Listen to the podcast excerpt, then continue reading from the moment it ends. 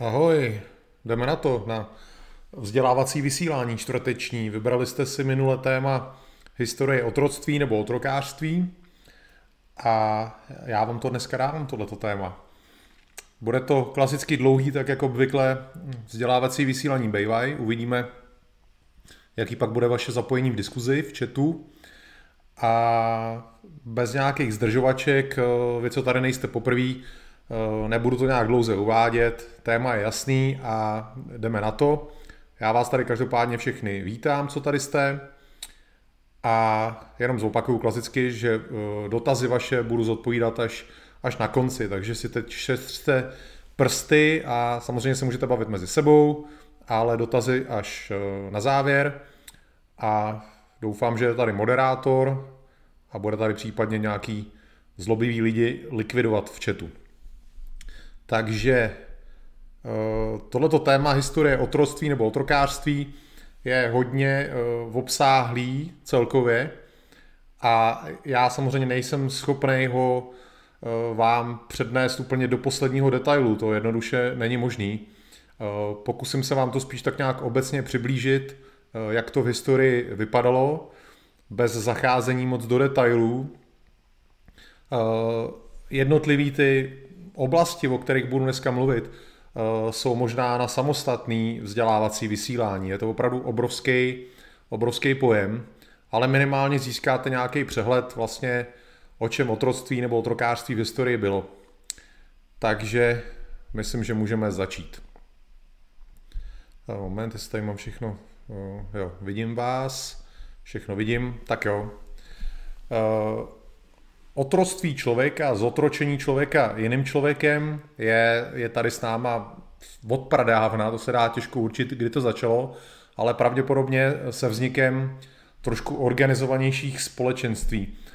Když se někde starým světem eh, toulala nějaká banda lidí, eh, tak tyhle, ty, tyhle ty tlupy zřejmě asi ještě nezotro, nezotročovaly jiný lidi, ale ve chvíli, kdy se usadili a potřebovali někoho na práci, Eh, tak v tuhle chvíli v podstatě začíná eh, lov lidí na lidi.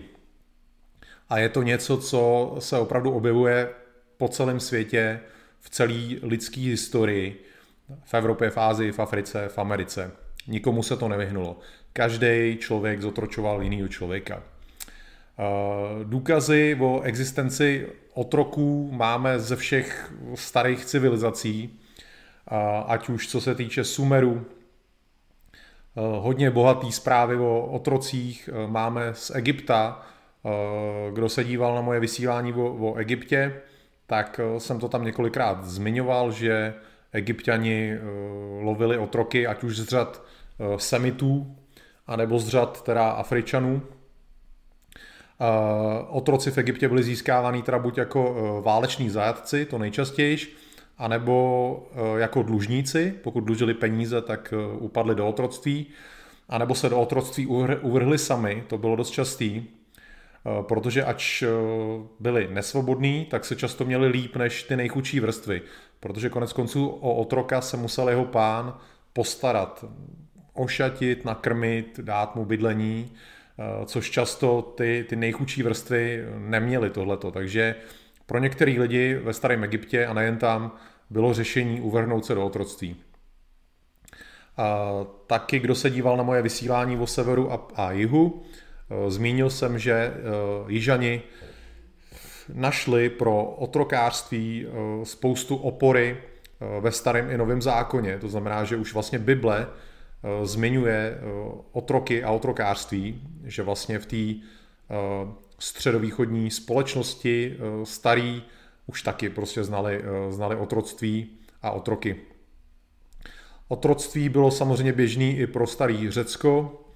Eh, neřekové byly automaticky považovaní za, za otroky. Eh, řekové věřili v takovou svoji výjimečnost.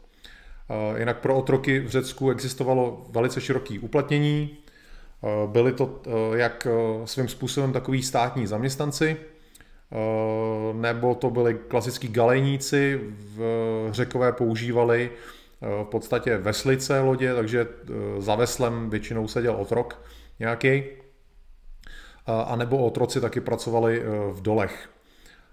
Otroci v Řecku mohli získat svobodu, buď tím, že se vykoupili nějakým způsobem, nebo když prokázali statečnost v bitvě.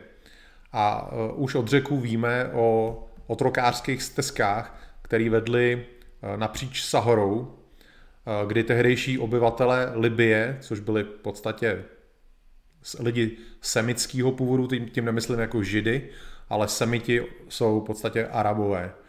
Takže eh, kdy tyhle ty obyvatele Libie eh, lovili tehdejší obyvatele Etiopie, kteří žili v jeskyních a ty obyvatelé Libie je nazývali trogloditi. Troglodit jako člověk žijící v jeskyni. A už tehdy mezi řekama existovali lidi, kteří eh, otroctví, otrokářství považovali za nemorální a odsuzovali ho a vznikaly už tehdy ve starém Řecku zákony, eh, který otroky třeba chránili před bytím. Eh, stejně tak samozřejmě otrokářství a otroci existovalo v Římě, kdy opět ty otroci byly nejčastěji získávaný na válečných výpravách, a v Římě pak zastávali různé profese, opravdu to byla jako širok, široká paleta profesí, co mohl otrok ve starém Římě dělat. A dokonce mohli otroci od svých pánů získat svobodu a pak se stát občani. Existovala tahle ta možnost. To otrokářství bylo opravdu rozsáhlý a určitě jste slyšeli o povstání Spartakovo, Spartakus, který vedl povstání otroků a e, s ním, s ním bojovalo proti Římu asi 120 tisíc otroků, takže bylo to opravdu masivní. A tady mám první ilustrační obrázek, takový malinký, zvětšíme ho. Klasický trh, trh s otroky. Jsou tam nabízený otroci, bílí na trhu. Asi nějaký možná Germán, těžko říct, a, a někdo s ním. Tak, dáme pryč obrázek. Eh, jinak eh, obchodníkem s otrokama bylo, bylo i Kartágo, který leželo v podstatě na území eh, severní Afriky. A Kartágo získávalo otroky hlavně z oblasti pod Saharou, takže, takže Černochy. No a otroctví se určitě týkalo i Perzie, kde opět zase většina těch otroků pocházela z dobitých území. Takže pro všechny ty staré civilizace eh, bylo zcela běžný, že eh, měli otroky a většinou je teda získávali na válečných výpravách. Otroctví nebo otrokářství nebylo součástí jenom těch evropských civilizací, ale i samozřejmě se týkalo Ázie. Víme, že otrokářství v Indii my jsme, vlastně, my jsme vlastně omezený tím, co víme z nějakých písemných zdrojů. To, co se dělo předtím, nevíme s jistotou, ale pravděpodobně asi otrokářství nezniklo se vznikem e, písemnictví, ale muselo existovat už dávno předtím. A, takže my vlastně, co se týče Indie, tak bezpečně víme, e, že tam e, otroci už byli v 6. století před naším letopočtem, vlastně v době existence Budhy, a zase klasika, do eh, otroctví se tehdy eh, dostávali buď váleční zajatci nebo dlužníci. Eh, víme, že před dvěma tisíci lety existovalo otrokářství v Koreji. Víme, že v Japonsku existoval otrokářský systém ve třetím století našeho letopočtu. V Číně je existence otroků zmiňovaná v podstatě od samého počátku, kdy o Číně se něco ví uh, už před naším letopočtem, to znamená více než 2000 let zpátky, existovaly uh, různé období a různé dynastie, uh, kde bylo otrokářství buď v rozmachu nebo v úpadku, v závislosti na různých okolnost, okolnostech. A pak tam byla taková dynastie Han, která trvala od 3. století před naším letopočtem do 3. století našeho letopočtu. A tam už dokonce existovaly zákony, které omezovaly počet otroků pro jednoho vlastníka. Eh, a opět Číňani ty otroky získávali eh, nájezdama do širokého okolí. Eh, co se týče Afriky, tam teda samozřejmě Afrika nebyla výjimka, otrokářství, otroci tam existovali stejně jako všude po celém světě ve stejné době. Bohužel teda díky neexistenci psaných záznamů z Afriky, což mi připomíná, jak vždycky ty afrocentrici tvrdí, jak Afrika byla prostě napřed před všema, ale nějak se tam záhadně eh, nezachovalo moc eh, psaných dokumentů o ničem. Takže máme vlastně informace o otrocích v Africe z jiných zdrojů. Buď jsou to zdroje arabský, nebo, nebo třeba římský nebo řecký právě. A jak jsem zmínil, otroky teda získával buď Egypt a nebo ty různé arabské komunity, které tam, který tam existovaly. A zase se prostě se otroci získávali eh, při válečných eh, nájezdech. A abych dokončil tenhle ten úvod, eh, kde to vlastně všude bylo, stejně tak samozřejmě existovalo braní otroků i v Americe, což bylo součást většiny komunit v severní, střední, jižní Americe. Samozřejmě stejně jako, jako jsem mluvil o tom, že nějaký ty pravěký tlupy, těch se o braní otroku moc ne, ne, netýkalo, ale pokud v Americe existovala nějaká usedlejší komunita, eh, která potřebovala někoho na práci, tak potom teda získávala otroky. Eh, a v Americe eh, tam to bylo ještě trošku specifičtější, že ten otrok získaný buď teda sloužil k práci, nebo měl nahradit chybějící členy kmene, ale zároveň v Americe otroci byli používaný pro obětování nebo pro umučení. Teď ještě k té Evropě, kromě teda Řecka a Říma, o kterých to víme bezpečně, tak zase od Řecka a Říma víme, že zase otroci byli ve všech těch barbarských společenství, které v té době v Evropě existovaly. Mezi Germánama, mezi Slovanama, mezi podstatě Keltama neexistovalo žádné společenství, Eh, který by otroky nebralo, nebo z jejich řad by otroci nebyli braní. Bylo to opravdu naprosto eh, všudy přítomný eh, od těch nejstarších časů. Nás teď bude zajímat, jakou roli v otrokářství hrála Evropa. Otrokářství bylo tady stejně tak jako jinde, ale s rozvojem křesťanství se to začalo v Evropě trochu měnit. Eh, křesťani totiž začali vystupovat proti zotročování jiných křesťanů. A eh, pokud otrok konvertoval ke křesťanství, to znamená z pohana, z barbara na křesťana, tak se mohlo stát, eh, často se to stalo, nebylo to pravidlem, pozor, ale mohlo se stát, že ten křesťan v podstatě mohl být vykoupený nebo mu někdo dal svobodu. Co se týče Franků, Germánů, tak ty vlastně byli pokřtěný, a u nich byl obchod s křesťanskými otrokama eh, zakázaný už v 7. století. Eh, co se týče třeba Anglie, tam byl zakázaný obchod s otroky až po dobytí Anglie Normany v roce 1066, eh, nicméně netýkal se tenhle ten zákaz obchodu s otroky pohanů, to znamená jenom křesťanů. Hlavními nákupčími otroků z Evropy byli muslimové a drtina, drtivá většina těch evropských otroků mířila k ním Eh, do severní Afriky nebo na střední východ.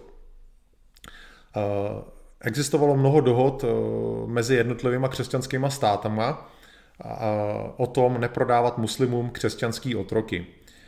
Zakazoval to papež. A velká, věč, velká část vlastně otroků z Evropy pocházela tradičně ze slovanských oblastí. Pokud teda víme, že těma kupujícíma, těma konečnýma kupujícíma, tím vlastně cílovým zákazníkem byli, byli muslimové, tak samozřejmě musíme se bavit o tom, kdo byl jako prodávající, kdo vlastně byl ten obchodník s těma otrokama, kdo, kdo je nakonec dodal těm muslimům. Těch zdrojů bylo více. Byli tady italský kupci, to byli ty vlastně, který Eh, než papež zakázal braní otroků mezi křesťanama, tak brali otroky hlavně v Itálii. A dominantním vlastně trhem s otroky byly Benátky v Itálii. Eh, po zákazu teda prodeje eh, křesťanů se jejich pozornost obrátila do východní Evropy a tyhle ty otroci, který vlastně šli přes Benátky, končívali v severní Africe. Ale asi jakoby nejvýznamnější tou kupeckou silou kupeckou skupinou mezi lidma, co obchodovali s otrokama, eh, byli, eh, byli židi. Eh, pokud se bavíme teda o obchodu s otrokama v Itálii, tak mluvíme o židovských obchodnících v Itálii. Nemluvíme o Italech obchodujících v Itálii, ale o židech. A tyhle, ty, tyhle ty židovský obchodníci si říkali radhanité. Jejich výhodou bylo to, že jako židi se mohli relativně volně pohybovat mezi křesťanským a muslimským světem. Křesťan mohl mít problémy v muslimském světě, ale žid se mohl pohybovat z jednoho světa do druhého. Takže tohle byla jak vlastně jejich výhoda uh, při, tom, při tom pohybu. Tady mám takový obrázek. Nevím, jestli to uvidíte, já to zvětším trošku. Uh, možná si všimněte, že tam jsou takový jakože uh, v podstatě dvě, dvě barvy, tam jsou takové čáry, což jsou obchodní stezky, nebo stezky jako s otroky. Je tam červená barva a je tam modrá barva. Eh, modrá barva je, eh, to jsou stezky, eh, které používali právě tyhle židovský obchodníci pro obchod s otroky. Je tam hlavní stezka, která vedla z východu právě teda přes třeba říši Chazarů až, až do Evropy. Tak to tak jenom pro ilustraci zmenšíme, nebo dám to úplně pryč, protože když to, když to malinký, tak tam asi nevidíte vůbec nic. Takže já to dám pryč. No a uh, jinak trhy, trhy s otrokama, to myslím teď, tím myslím tržiště nějaký jako skutečný fyzický, existovaly uh, po celé Evropě. Uh, fungovalo to vlastně tak, že vojenské výpravy křes, křesťanských nebo pohanských zemí uh, někde získali teda otroky. Uh, židovský obchodníci ty otroky koupili od nich a tyhle ty židovský obchodníci ty otroky dovezli muslimům, které jim je prodali v podstatě tak, takový obchod eh, tří stran. Těch, těch, co získali otroky, židů, který je koupili od nich a židi je pak prodali muslimům. Cenějším otrokem eh, byla žena, ta v podstatě stála vždycky víc než muž a eh, muži byli většinou kastrovaní, když se dostali k těm svým pánům.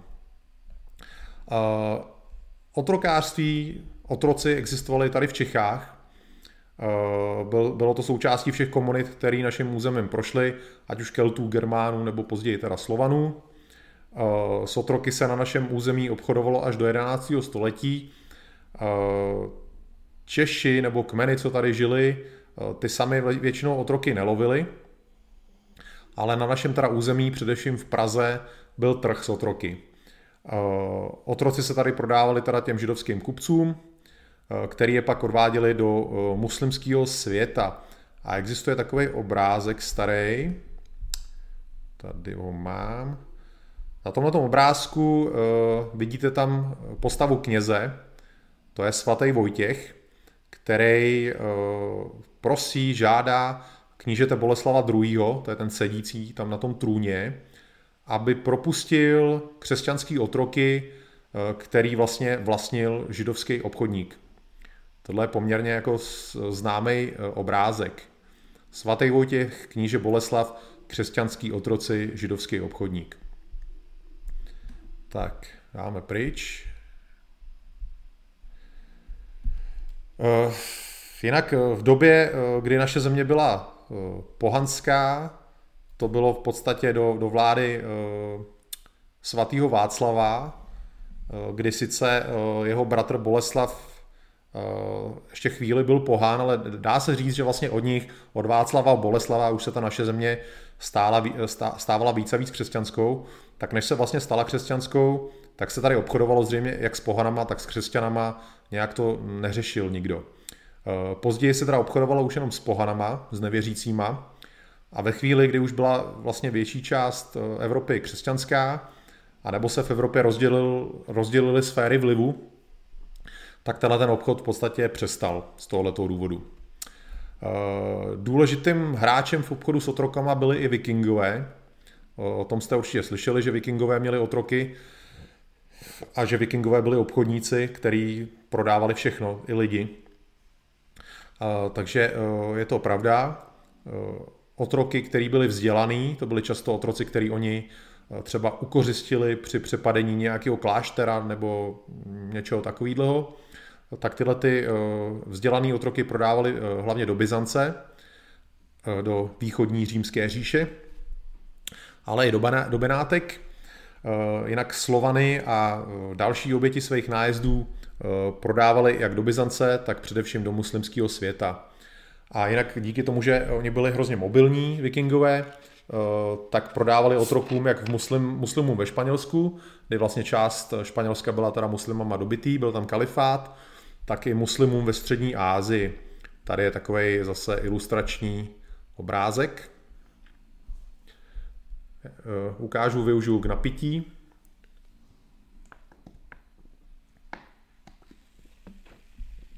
Tak, strašná žízeň, jak vám, jak vám povídám.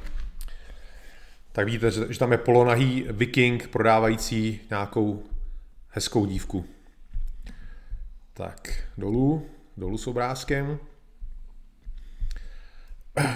Byly teda i případy, kdy se muslimové stávali otroky v křesťanském světě, což se dělo eh, hlavně během střetů mezi eh, španělskými a portugalskými křesťanama eh, se Saracénama a, nebo během střetů s muslimskými pirátama ve středozemním moři, o kterých ještě bude dneska řeč.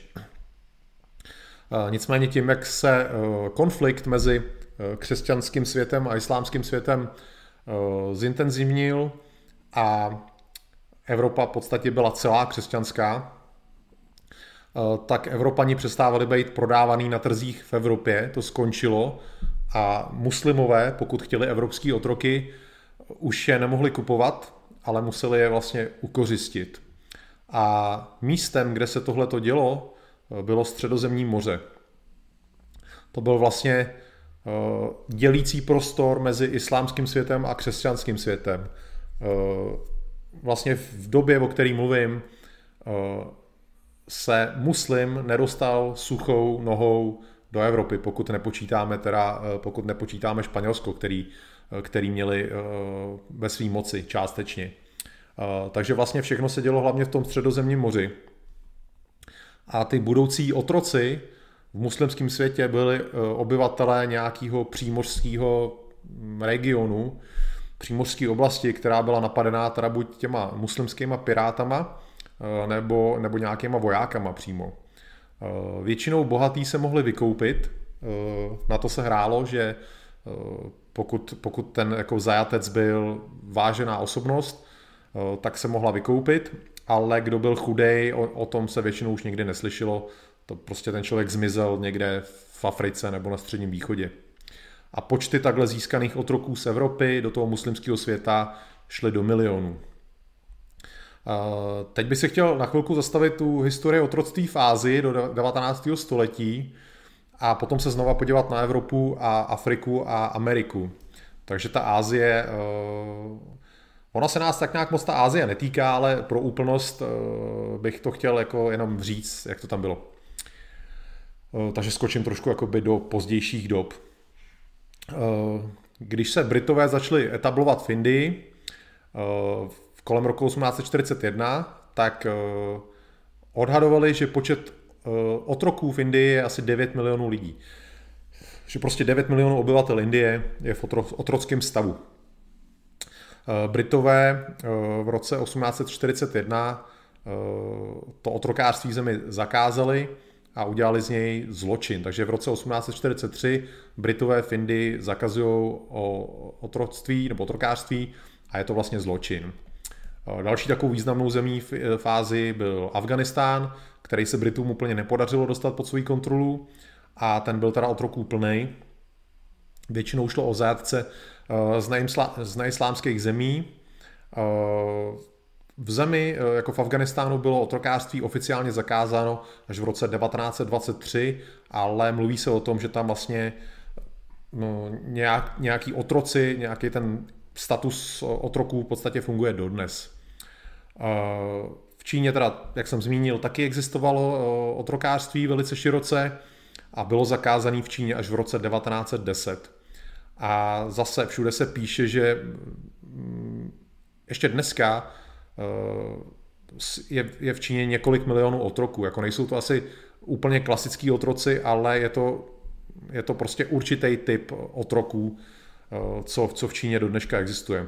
Jenom bleskově se podívám na chat, jestli Uh, jestli jste hodný, snad jo, snad všechno funguje. Ještě se podívám tady na ten svůj systém, jestli to běží. Asi jo, tak jo, pokračujeme. V Japonsku byli otroci až do 17. století, pak už to nebyly ani tak otroci, ale spíš něco jako nevolníci. To samé vlastně existovalo v Koreji. V Koreji šlo o speciální kastu lidí, která se nazývala Noby. A tenhle ten systém Noby byl zrušen v roce 1894. V Siamu, tedy Tajsko, to bude vědět Sumi Kuki, tam bylo otrokářství zrušeno v roce 1905. Jinak v jeho východní Asii, což je Filipíny, Malajzie, Indonésie a podobně, tam byl hodně rozšířený obchod s otroky, který v 19. století aktivně rozbíjeli, rozbíjeli Britové, který tam měli kontrolu nad těma zeměma.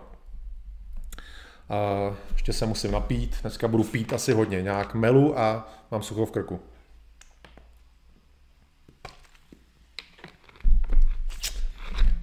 Teď zase z Ázie se vrátíme zpátky do Evropy. A vlastně hranice mezi Ázií a Evropou byl po staletí, možná po tisíciletí. Bylo to místo, byl to prostor, kde vlastně Evropani z východu Evropy, Evropy byli lovený a prodávaný do otroctví. Já teď budu povídat a nechám takhle běžet v pozadí takovou obrázkovou prezentaci, která se tam bude točit. Trošku to ještě možná zvětším. Tak, to prostě poběží teď chviličku dokola. Uh, začneme u krymských Tatarů. Jo, Krym, to je teď téma, o kterém jsme se tady občas bavili uh, ve vysílání. Takže Krym byl v podstatě dlouhodobě uh, osídlený Tatarama, Aziatama v podstatě, uh, který uh, na střední východ nebo Turkům prodali až milion východoevropanů, z lidí z dnešního Běloruska, z dnešního Polska a dnešní Ukrajiny. Bylo to v průměru asi 20 tisíc lidí ročně, který oni tam ukořistili. A ty jejich nájezdy, které oni pořádali každoročně, byly nazývaný sklizeň stepy. Oni v podstatě většinou unášeli rolníky, lidi z vesnic, na, na koho narazili, to unesli a prodali do otroctví. Takže až milion v podstatě Eh, bílých lidí eh, z východu Evropy eh, díky těm těm krymským Tatarům skončilo v muslimském světě zotročeno. Rusy lovili hlavně nájezdníci ze střední Asie, takže všechny takové ty národy, co dneska v Rusku vlastně žijou, ale mají ty svoje republiky, takže v podstatě ty moderní Tadžikové, Uzbeci, Kazaši a podobně, Turkmeni, tyhle ty všichni lovili Rusy a, a prodávali je, kde se dalo. Eh, samozřejmě eh, nemůžeme se nebavit o turecký říši, respektive osmanský říši nebo otomanský říši, která lovila otroky na všech stranách, absolutně na všech stranách, ať už v severní nebo východní Africe, na Kavkaze, ale především na Balkáně a ve východní Evropě. Eh, já si pamatuju, když jsem byl malý a byl jsem v Bulharsku na dovolený, já nevím, jestli tři roky mi byly nebo čtyři roky, tak vím, že mě strašili ve Varně, že když se ztratím, že mě unesou Turci. Takže eh, tohleto, ten syndrom strachu z těch Turků, který unášejí lidi z Evropy, eh, tady existoval ještě nedávno. Do tureckého zajetí nebo otroctví se dostávali především děti, děti z Balkánu, ať už teda tím, že byli unesený, nebo jim je dobrovolně dávali eh, ty balkánské země jako formu takového výkupného nebo formu daně. A tyhle ty děti byly v podstatě eh, konvertovaný na islám a stávali se z nich vojáci, obávaní janičáři, elitní oddíly turecký. Což byl konec konců v Turecku nebo v té osmanské říši osud většiny, většiny otroků Eh, pokud to byli muži, eh, že se z nich stávali vojáci. Eh, otrok jako sluha, taky to existovalo v té osmanské říši, ale nebylo to tak rozšířený, nebylo to tak masivní. Na trzích s otroky v Turecku nebo v té teda říši osmanský byly nejvíc ceněný evropský pany ve věku mezi 18 a 23, pardon, 13 a 25 lety a pak mladí chlapci z nějakého důvodu. Nejmenší hodnotu měli černoši. Jinak pokud teda otrok utekl, tak byli takový speciální lovci otroků v osmanské říši, kterým se říkalo javacis. Ty lovili uprchlí otroky. Součástí toho vlivu otomanské říše, nebylo to úplně součástí té říše, ale byli to v podstatě spojenci, přátelé, tak byli takzvaní barbarští piráti. Ty operovali z takzvaného barbarského pobřeží v severní Africe, primárně z přístavů v dnešním Maroku, Alžírsku, Tunisku a Libie. Tady mám takovou mapu. A sundám už tu obrázkovou prezentaci, která tady běží dokola, takže dolů. Tady je mapa. Tak vlastně to oranžový, eh, to všechno byly státy takzvaného barbarského pobřeží, eh, odkud v podstatě vyplouvali piráti, který lovili eh, bílí lidi v Evropě. Já tady chviličku nechám, ať máte nějakou představu. Oni teda uh, někdy, uh, oni hlavně operovali teda ve středozemním moři, uh, někdy taky na západním pobřeží Afriky a někdy i v severním Atlantiku. Jo. Byli, byli takový hodně smělí. Ty otroky bílí získávali teda nejčastěji ještě v těch přímořských zemích, což je teda, nebo byla, no je vlastně Itálie, Španělsko, Portugalsko, Francie, ale i Holandsko a někdy i se dostali dál Eh, dostali se jak do Británie, tak do Irska, dokonce se dostali na Island. A díky těmhle těm jejich razím, který trvaly relativně dlouho, eh, tak vlastně eh, celý pobřežní pásy bývaly vylidněný. Lidi se stahovali z pobřeží do vnitrozemí. Mezi 16. a 18. století tyhle ty piráti mohli získat při těch svých rejdech více než milion Evropanů.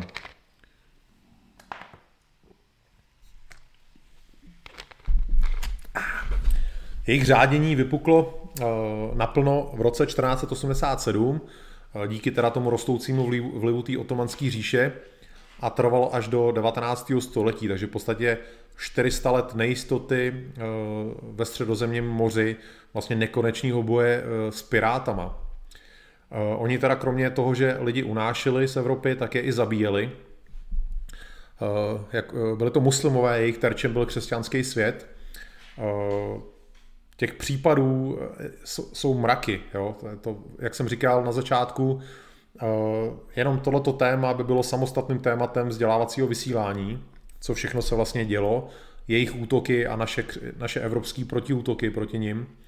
Eh, jeden případ za, za mnohý v roce 1554 na jihu Itálie napadly město Vieste, kde odvlekli asi 7 tisíc obyvatel do otroctví, a dalších pět tisíc, který byli buď starý, nebo prostě se jim nehodili, tak, tak tam hromadně vlastně jim všem usekli hlavy.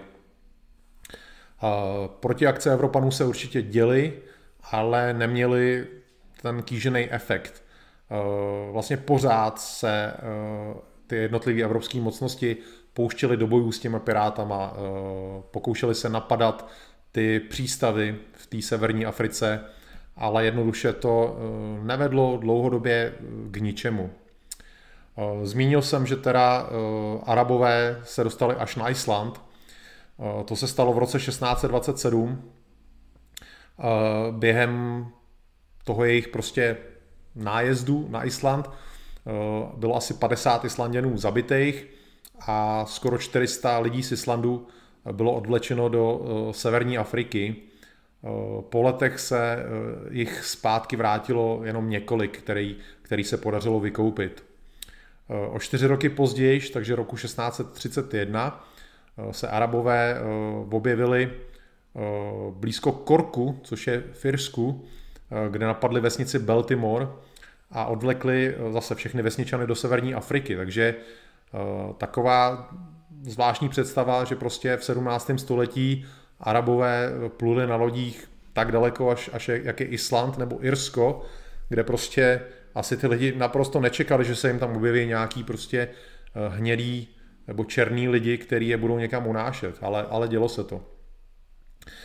Velice často Arabové útočili na Baleárský ostrovy, což je vlastně Malorka, Menorka, Formentora, myslím, teď nevím, jak se jmenuje ten třetí oslov, tři, tři ostrovy tam jsou, nebo Ibiza, Malorka, Menorka, teď nevím, teď nevím, ale prostě tyhle ty Baleárské ostrovy, ty byly dost častým uh, cílem, ty byly v podstatě taky skoro vylidněný uh, a na těch Baleárských ostrovech kvůli těmhle těm nájezdům existoval systém varovných majáků, který vlastně varoval ostrovy, že se blíží flotila pirátská a lidi se měli někam schovat. Tyhle ty barbarský piráti byli nakonec zničený až v 19. století Eh, během takzvané eh, první a druhé barbarské války, jak je to zmiňované oficiálně. V té první barbarské válce proti ním bojovali převážně američani. Jo? Představte si to, že prostě američani bojovali ve středozemním moři v 19. století proti arabským pirátům. Eh, v té první válce vyhráli američani a jejich spojenci, v té druhé válce už bojovali jenom američani proti těm barbarům a, a zase je porazili. A e, tyhle ty oslabený e, piráti nebo ty oslabený arabský e, komunity Severní Afriky už pak díky tomu nepředstavovali velkou hrozbu, když na ně v roce 1816 zautočili Britové a Holanděni a dobili vlastně ty jejich hlavní, hlavní přístavy. A vlastně to otroctví, nebo ty nájezdy na Evropany byly definitivně ukončený až díky francouzské kolonizaci Severní Afriky, kdy vlastně francouzi ovládli Severní Afriku a definitivně uh, tohleto zastavili. Uh, tak, co tady máme dál? Uh, cílem nájezdů těch, čekejte, tady vysí furt mapa, že jo, abych ji tam nezapomněl. Jo, je tam, sundáme mapu, mapa dolů, Tak, eh, kde to jsem? Tady. Ty islámský otrokáři eh, ze severní Afriky a středního východu, eh, jak jsem říkal, oni šli do všech stran, nešli jenom do Evropy, ale šli i do Afriky. Zajímala je vlastně ta sub, subsaharská Afrika, to znamená Černoši. Zotročování Afričanů muslimama začalo už prvním kalifátem, v podstatě od počátku islámu eh, muslimové získávali otroky z řad černochů v Africe. Eh, už v roce 869 eh, vypuklo v Iráku dnešním, v Mezopotámii, obrovský povstání těle těch černých otroků. De facto tam vypukla rasová válka mezi černochama a, Arabama, kdy bylo zabito až půl milionu lidí a to černožské povstání bylo, bylo poražený.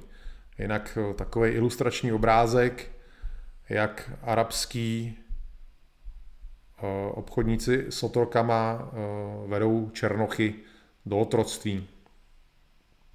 To tam chviličku nechám, tohleto. Ty africký otroci byly pro muslimský svět získávaný hlavně z dnešního Mozambiku, z Keni a z Tanzánie. A, ročně takhle na ten střední východ eh, byly odvlečeny tisíce černochů každý rok po nekonečno dlouhých staletí. Opravdu to trvalo jako dlouho. Eh, ty, ty nájezdy trvaly určitě víc než tisíc let. Takže jakoby obrovský, obrovský počet afrických lidí byl odvlečený z Afriky těma muslimskýma lovcema lidí. Jinak eh, pak vlastně, když eh, Evropani začali kolonizovat eh, Indii a další regiony v Ázii, tak vzrostla poptávka po otrocích z Afriky a tyhle ty otrokáři muslimský začali kromě vlastně mm, kupců ve svém vlastním světě dodávat otroky i do evropských kolonií. Sundám ten obrázek, teď ho nepotřebujeme. Tak eh, součástí eh, toho světa islámského byly i harémy, o tom jste určitě slyšeli. Eh, v nich byly většinou evropanky jako otrokyně. Ty harémy hlídali Černoši, hlavně z oblasti velkých afrických jezer, což je východní Afrika. A tyhle ty černoši ale byly kastrovaný, to byla, to byla nutnost. A tím splňovali takzvaný status eunuchů. Je zajímavý, že pokud byl kastrovaný běloch, Evropán, tak vlastně Evropani byli zbavovaní pouze varlat, ale černochům řezali i penisy. Taková zajímavost, bizarní. Jinak tu kastra, kastraci těch Afričanů prováděli eh, křesťanský koptové, což byly, což byly v podstatě arabský křesťani. A eh, takový detail, eh, oni když jim teda uřízli vlastně ty genitálie celý, tak jim to místo ucpali bambusem nějak, záhadně, a zasypali je až po ramena pískem.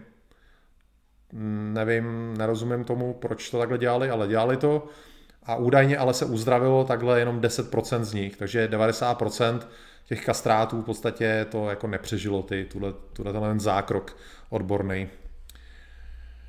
Uh, jinak, eh, kromě teda harému, kdy harém vlastně sloužil sultánům nebo těm, těm nejvyšším, uh, tak bylo běžný v tom muslimském světě sexuální otroctví, uh, což jsme si mohli připomenout i teď během takzvaného islámského státu, Eh, kdy oni vlastně eh, získávali ty jezítky, ty, ty ženy nebo kurtky, které pak se stávaly vlastně jejich eh, sexuálníma otrokyněma, takže to byla součást toho jejich světa i tehdy, i teď, když se pokoušeli o tu renesanci toho.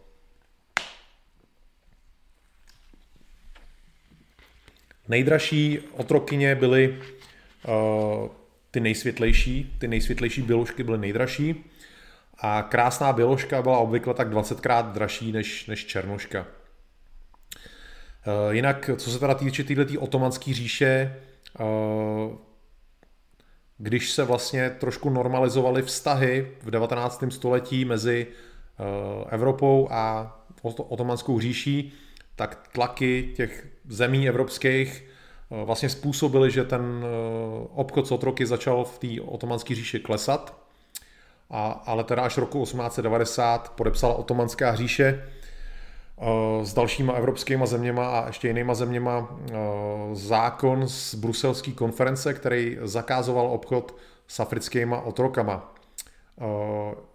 Otrokářství v Turecku oficiálně skončilo až se vznikem Turecka, když vlastně skončila otomanská říše a vznikla, vzniklo Turecko. Eh, nicméně neoficiálně v Turecku eh, to otrokářství skončilo až v roce 1964. Takže eh, nemám tam nějaký obrázek, ne, nevisí mi tam, ne. Takže už teda my víme, že Evropani po staletí, po tisíciletí možná končili jako, končili jako otroci v severní Africe a na středním východě, kde kam je unášeli ať už ty muslimský Tataři ze stepí, nebo muslimský piráti eh, ve středozemním moři, ale i ty otomanský vojska, hlavně teda z Balkánu, ale všude. Eh, víme, že eh, na stejném místě končili i otroci z Afriky, který byl vlastně stejnýma otrokářema taky odvlíkaný ze svých domovů a že tenhle ten stav taky trval minimálně tisíc let, co se týče teda těch muslimských otrokářů. Bílí lidi byli oběti otrokářství, eh, bílí lidi byli, byli otroci a eh, černoši v podstatě eh, byli do otroctví získáváni po tisíciletí, když budeme brát i Egypt a ty vlastně okolní různý ty země, tak vlastně černoši byli získáváni do otroctví po tisíce let. Takže v tomhle jako Běloši a černoši zcela sdíleli osud svýho času a stávalo se vlastně minimálně, že by někdo do otroctví bral Araby nebo muslimy. To se, to se jednoduše nedělo. Tím, že vlastně Evropani jako byli, dejme tomu, v defenzívě, tak se nedělo jednoduše, že by Evropani udělali nějaký nájezd třeba do Tuniska dnešního a tam vzali 10 tisíc otroků a ty by tady pak někde makali. Dělo se to zcela minimálně a prostě převážně Běloši z Evropy a Černoši byli, byli otroci. Takže znova říkám, Běloši a Černoši sdíleli tenhle ten úděl po dlouhou dobu, po dlouhý staletí, možná tisíciletí. Co se týče teď Afriky, hlavně Afriky, se teď budeme bavit o Africe, arabský, později evropský zdroje naznačují, teda, že tam institut otrokářství existoval vlastně vždycky. Afričani buď zotročovali sami sebe pro svoje vlastní potřeby, anebo, nebo vlastně eh, byli zotročovaný někým jiným. Takže eh, pro ně to byl takový denní chleba, dá se říct. Eh, jinak tady mám nějaký obrázek, takovou mapku. Zvětšíme. Tady vidíte zhruba odkud byli a kdy braný otroci a kam šli takže snad se v tom nějakým způsobem orientujete. Byly prostě určitý oblasti v Africe, odkud byli braní otroci. Jak vidíte, končili vždycky buď v severní Africe, eh, nebo na středním východě, eh, nebo v Saudské Arábii. Takže zdroj Afrika, cíl, eh, cíl muslimský svět. Tohle tady můžu chviličku nechat. Tohle to se, to se bavíme teda o, o době, než se vlastně v Africe objevili vůbec Evropani nebo Běloši. Mapku tady chviličku nechám a pokračujeme. Existovalo teda eh, v Africe několik druhů otroctví. Eh, buď teda otrok jako majetek, jako věc, jako zboží, eh, kdy teda otrok vykonává nějakou práci, Eh, pro svého majitele. Typicky pro tenhle, eh, tenhle ten typ otroctví byl oblast řeky Nilu a severní Afrika. Pak byl otrok jako součást domácnosti, takový ne domácí mazlíček, ale prostě domácí sluha. On sice nebyl svobodný, eh, neměl svoji vlastní vůli, ale bral určitý plat a měl i určitou volnost. V západní, Evro, v západní Africe existovala taková forma otroctví, kdy se eh, dlužník na čas stal otrokem, než vlastně ty jeho dluhy byly, byly srovnaný, nebo než skončila jeho služba. A pak samozřejmě v Africe existovali otroci jako vojáci, což bylo přítomný po celé Africe. A stejně jako v Americe, co jsem zmínil, eh, otrok mohl sloužit jako oběť pro obětování což bylo typický eh, pro západní Afriku a dál do, do vnitrozemí. Eh, byly některé africké národy, které se specializovaly na lov otroků, což byly kmeny hlavně z dnešní Ghany, Angoly, Tanzánie nebo Nigérie. Ty napadaly ostatní okolo a, a brali zajatce jako otroky na prodej. V podstatě se tím živili. Jinak eh, později, když se vlastně eh, Běloši stali důležitým kupcem otroků z Afriky, eh, tak až 90% těch černochů ulovených v Africe bylo ulovených jinýma Afričanama. Takže hlavními dodavateli černochů do Amerik byli jiní černoši. Běloši nebyli Běloši nebyli ty, kdo by tohleto v Africe začali. Není to tak, že prostě Afrika by byla eh, panenskou zemí přátelství, míru a lásky, kde všichni znali jenom prostě pokoj a klid, a který narušil Běloch, ale jednoduše tohleto tam existovalo dávno předtím, eh, než se tam vlastně Běloch objevil s nějakýma svýma zájmama. Eh, když bychom to zase měli nějak ještě trošku hm, malý detaily, co kde se dělo, tak eh, třeba eh, v, eh, v Etiopii, kterou jsem dneska zmínil, to otrokářství bylo zaměřené hlavně na domácí práce, takže otroci, pokud tam byli, tak makali pro ty rodiny nebo pány, u kterých byli, což byly hlavně ženy, ty byly žádaný. Jinak oficiálně v Etiopii bylo otrokářství zrušeno až po vstupu Etiopie do Ligy národů v roce 1923, což bylo oficiálně, ale existovalo tam dál. A definitivně otrokářství, taková zajímavost, definitivně otrokářství v Etiopii skončilo až vlastně po invazi eh, fašistické Itálie v roce 1935, eh, kdy Italové to otrokářství zakázali.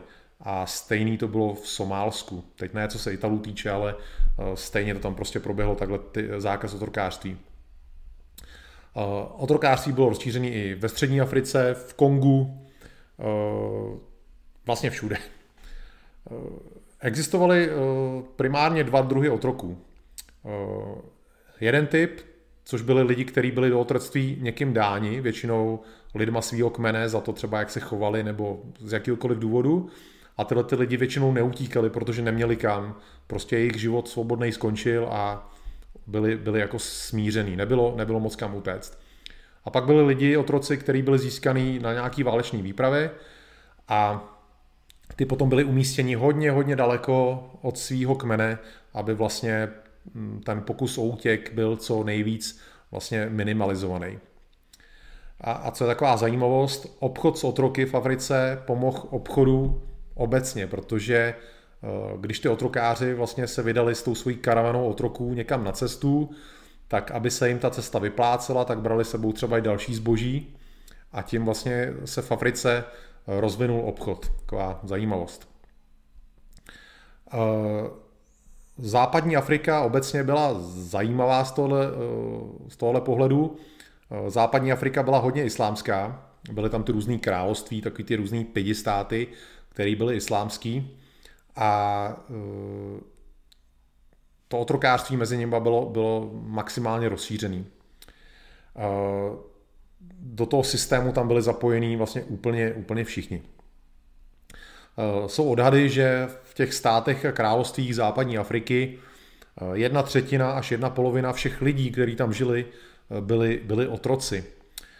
Výjimkou byla oblast dnešního Kamerunu a Nigérie, kde mezi léty 1750 až 1900 eh, eh, tam vznik, eh, na začátku 19. století tam vzniknul kalifát Sokoto a tam v této oblasti v těch zhruba 150 letech až prej dvě třetiny lidí byli, byli, byli otroci, takže opravdu masivní, masivní počty který se, který se v podstatě ani vůbec netýkaly nějakých evropských kupců nebo kohokoliv. Tam se v podstatě zotročovali pro své vlastní pro potřeby. Uh, otrokářství existovaly v oblasti dnešní Ugandy uh, a jihovýchodní Afriky. Uh, šlo teda jako o otroky, které sloužily těm zájmům těch komunit, tam těch vnitřních, tak později vlastně i místní králové nebo vládci měli smlouvy s otrokářema, kterým dodávali určitý počet otroků ročně. Jinak v 19. století byl nejznámějším otrok, otrokářem v Zanzibaru eh, nějaký pán typu typ. Já vám ho ukážu. A sundám už tu mapu. Jsem na ní zapomněl nějak. Typu typ byl afroarab. To znamená míšenec Černocha a Araba. Eh, byl teda ze Zanzibaru a jak jsem říkal, v 19. století on byl nejznámějším otrokářem této oblasti. Jinak v Zanzibaru eh, bylo, eh, jakoby, co se týče lidí, kteří žili v Zanzibaru, 90% z nich byli otroci. To bylo nej, nej, jako místo nejvíc otrokářský asi na světě. Jinak na, na Madagaskaru, to je ten ostrov u východu Afriky, tam polovina obyvatel Madagaskaru byli otroci. Takže v Africe eh, otrokářství a otroci extrémně rozšířený. Eh, jak jsem zmínil, ten islámský podíl na zotročování Afričanů eh, byl dlouhodobý a mm, obrovský. Když vlastně Evropani kolem roku 1850 skončili s obchodem s otroky, někdo dřív, někdo o něco později, tak eh, v tom islámském světě to otrokářství pokračovalo dál. To je potřeba zdůraznit. A tohle to skončilo celý až s evropskou kolonizací Afriky kolem roku 1900, kdy eh, Evropani v podstatě v Africe otrokářství zakázali.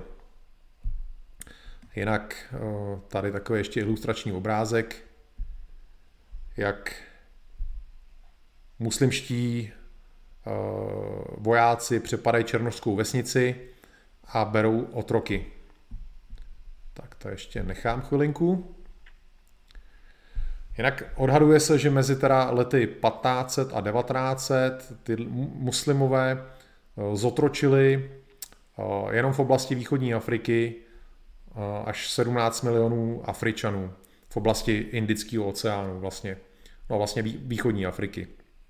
Jinak Evropani v té samé době, v té samé oblasti zotročili asi 500 až 700 tisíc lidí, takže Eh, výrazně míň. A jenom pro srovnání, eh, počet černochů, který byl eh, v celkové době odvezený do Jižní, Střední nebo Severní Ameriky, byl 12 milionů.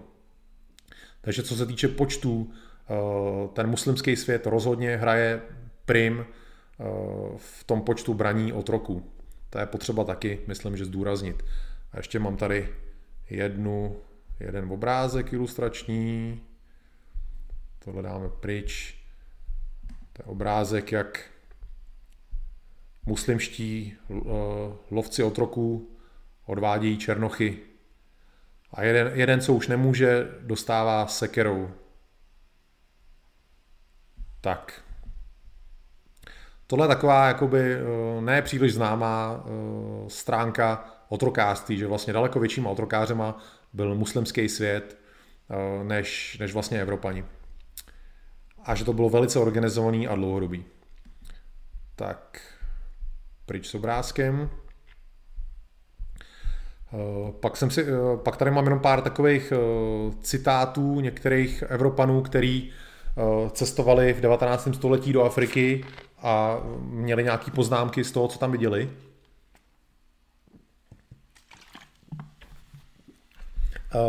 Švýcarský cestovatel Johann Burghardt Eh, který cestoval Egyptem a Nubií, eh, tak eh, ten psal, často jsem viděl ty mm, nejodpornější scény obchodu s otroky, když obchodníci podstatě se, se smáli faktu nebo, nebo něčemu takovým, že jenom pár dívek který dosáhli věku deseti let, dosáhli věku deseti let a byli ještě pany. Jako tím se snažil říct, že prostě eh, většina v podstatě, dá se říct, dětí, eh, holek, eh, než jim bylo deset, už prostě přišli o panenství, že jim vlastně tyhle ty otrokáři je, je znásilnili. David Livingstone, možná jste slyšeli o něm, Eh, který vlastně eh, pro nás Evropany objevil spoustu míst eh, v Africe, tak ten si zapsal spoustu poznámek, že různé poznámky tady z jeho deníků. Jedna taková krátká věta. Popsat toto zlo je jednoduše nemožné. Tady má poznámku, že na cestě minuli jsme ženu, která byla přivázaná za krk ke stromu a mrtvá lidi nám vysvětlili, že už asi nemohla pokračovat dál s ostatníma a ten její pán rozhodl, že aby se nestala ničím majetkem, že prostě bude zabitá. Uh, pak, že zase minuli uh, jinou ženu, otrokyni, která byla střelená nebo bodnutá a ležela uh, na cestě a opět prostě eh, nemohla, nemohla pokračovat dál, nemohla jít dál a tak ten vlastně její eh, majitel jí taky zabil. A zase, že eh, jindy potkali jakoby Afričany, který, který byli v podstatě úplně vyzáblí.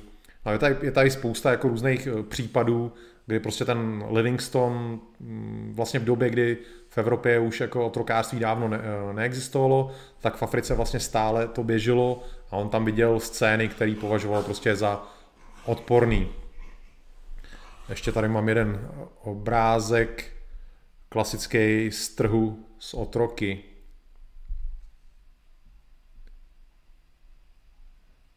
Jo, vidíte prostě uh, arabský otrokáře a černožský otroky.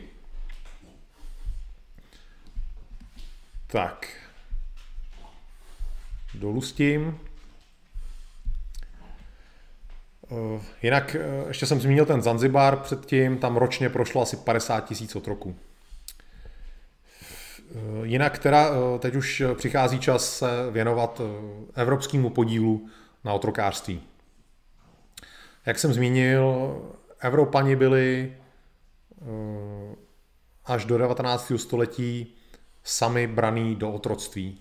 Eh, ačkoliv se na něm i sami podíleli, tak sami v něm i končili. Byl to v podstatě takový proces na obě strany. Eh, Evropani kupovali otroky z Afriky, ale zároveň v Africe, hlavně v té severní nebo na středním východě, mohli končit.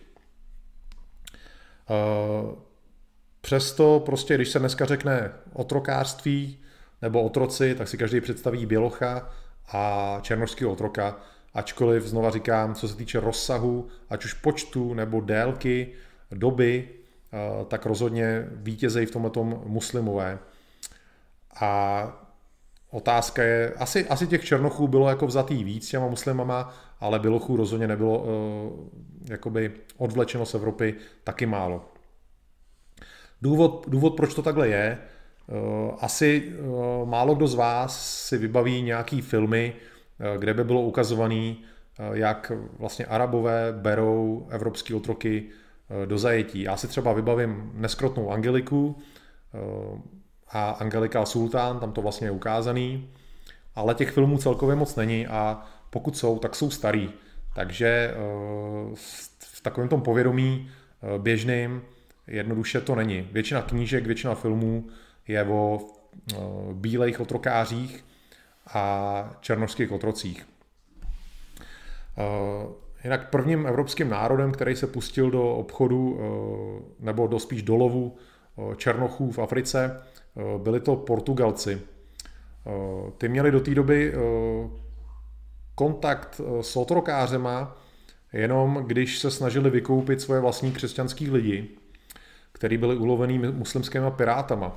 Nicméně na konci 15. století Portugalci eh, díky objevení eh, vlastně nového světa, tak začali sami brázdit eh, vody západní Afriky a chytat, chytat tam lidi.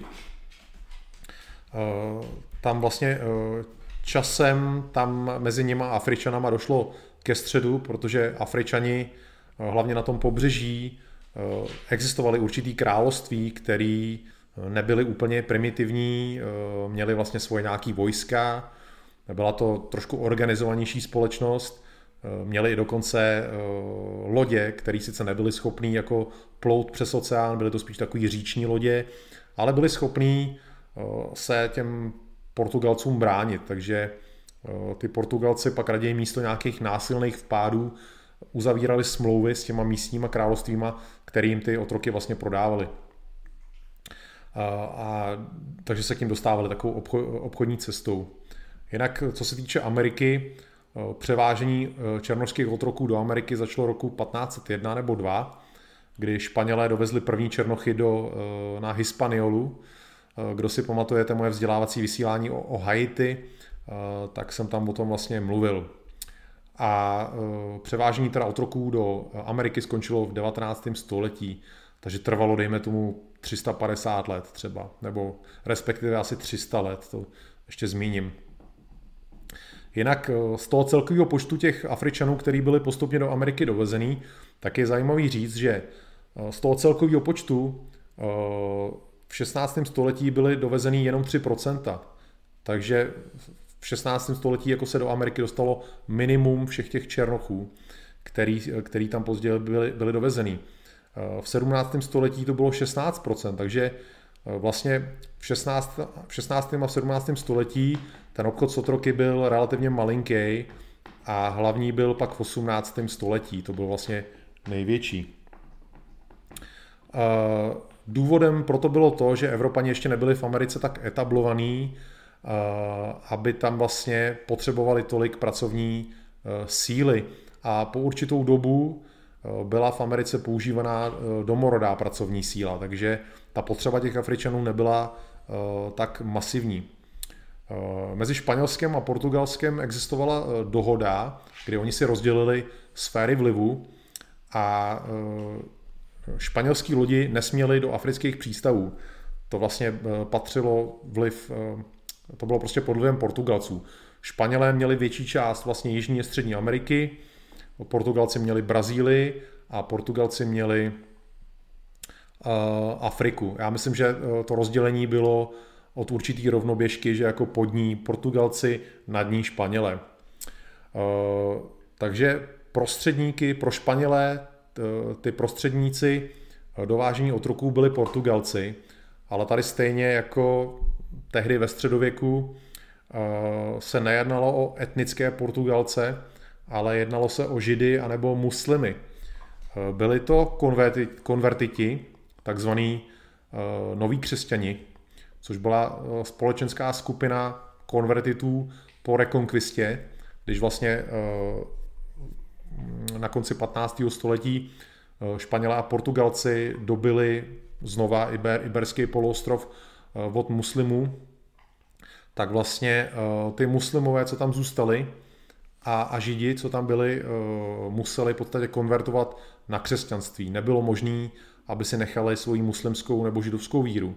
Takže muslimové a křesťani eh, a židi, pardon, eh, přestoupili na křesťanství eh, a většinou teda židi fungovali jako obchodníci s otrokama.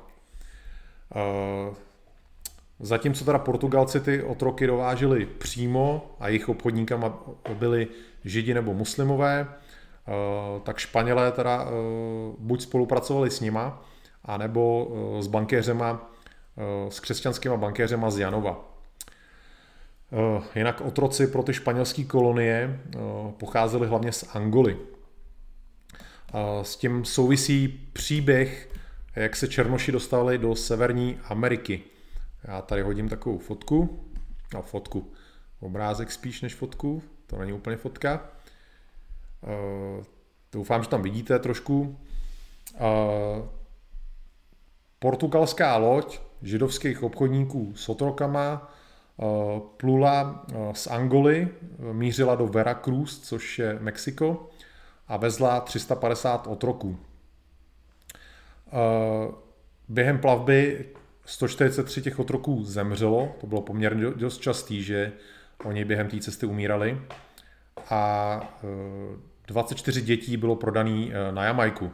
Nicméně tenhle ten zbytek, eh, kousek od Veracruz, byl přepadený anglickýma pirátama, který si ten náklad rozebrali a jedna z lodí doplula až do Jamestownu, což byla vlastně první anglická kolonie v Severní Americe, ve Virginii dnešní a tam vlastně Eh, na ten obrázek to jako se snaží ukázat, že eh, ty lidi z Jamestownu se přišli podívat, co jim to tam jako přivezli a tohle vlastně byli eh, první černoši v anglických koloniích, který vlastně představovali takový ten základ toho, co tam, co tam později bylo. Tak. Jinak s těma těma černochama, co dorazili do Jamestownu, se pojí, eh, tam vlastně byl nějaký, nevím jestli to byl pár přímo už jako než byli naloděný na loď, nebo se seznámili tam spolu dva černoši, eh, který pojmenovali Antony a Izabela, eh, kterým se tam narodilo dítě, William. A tohleto jejich dítě se vlastně stalo prvním pokřtěným černochem, který se narodil v Severní Americe v roce 1624 se tam narodil. Tak taková jenom zajímavost. Jinak eh, ten status těch černochů, eh, aspoň z počátku v té Severní Americe, oni nemuseli být eh, za každou cenu otroci. Bylo tam spousta černochů, který, který, byli, který byli svobodní v tom začátku.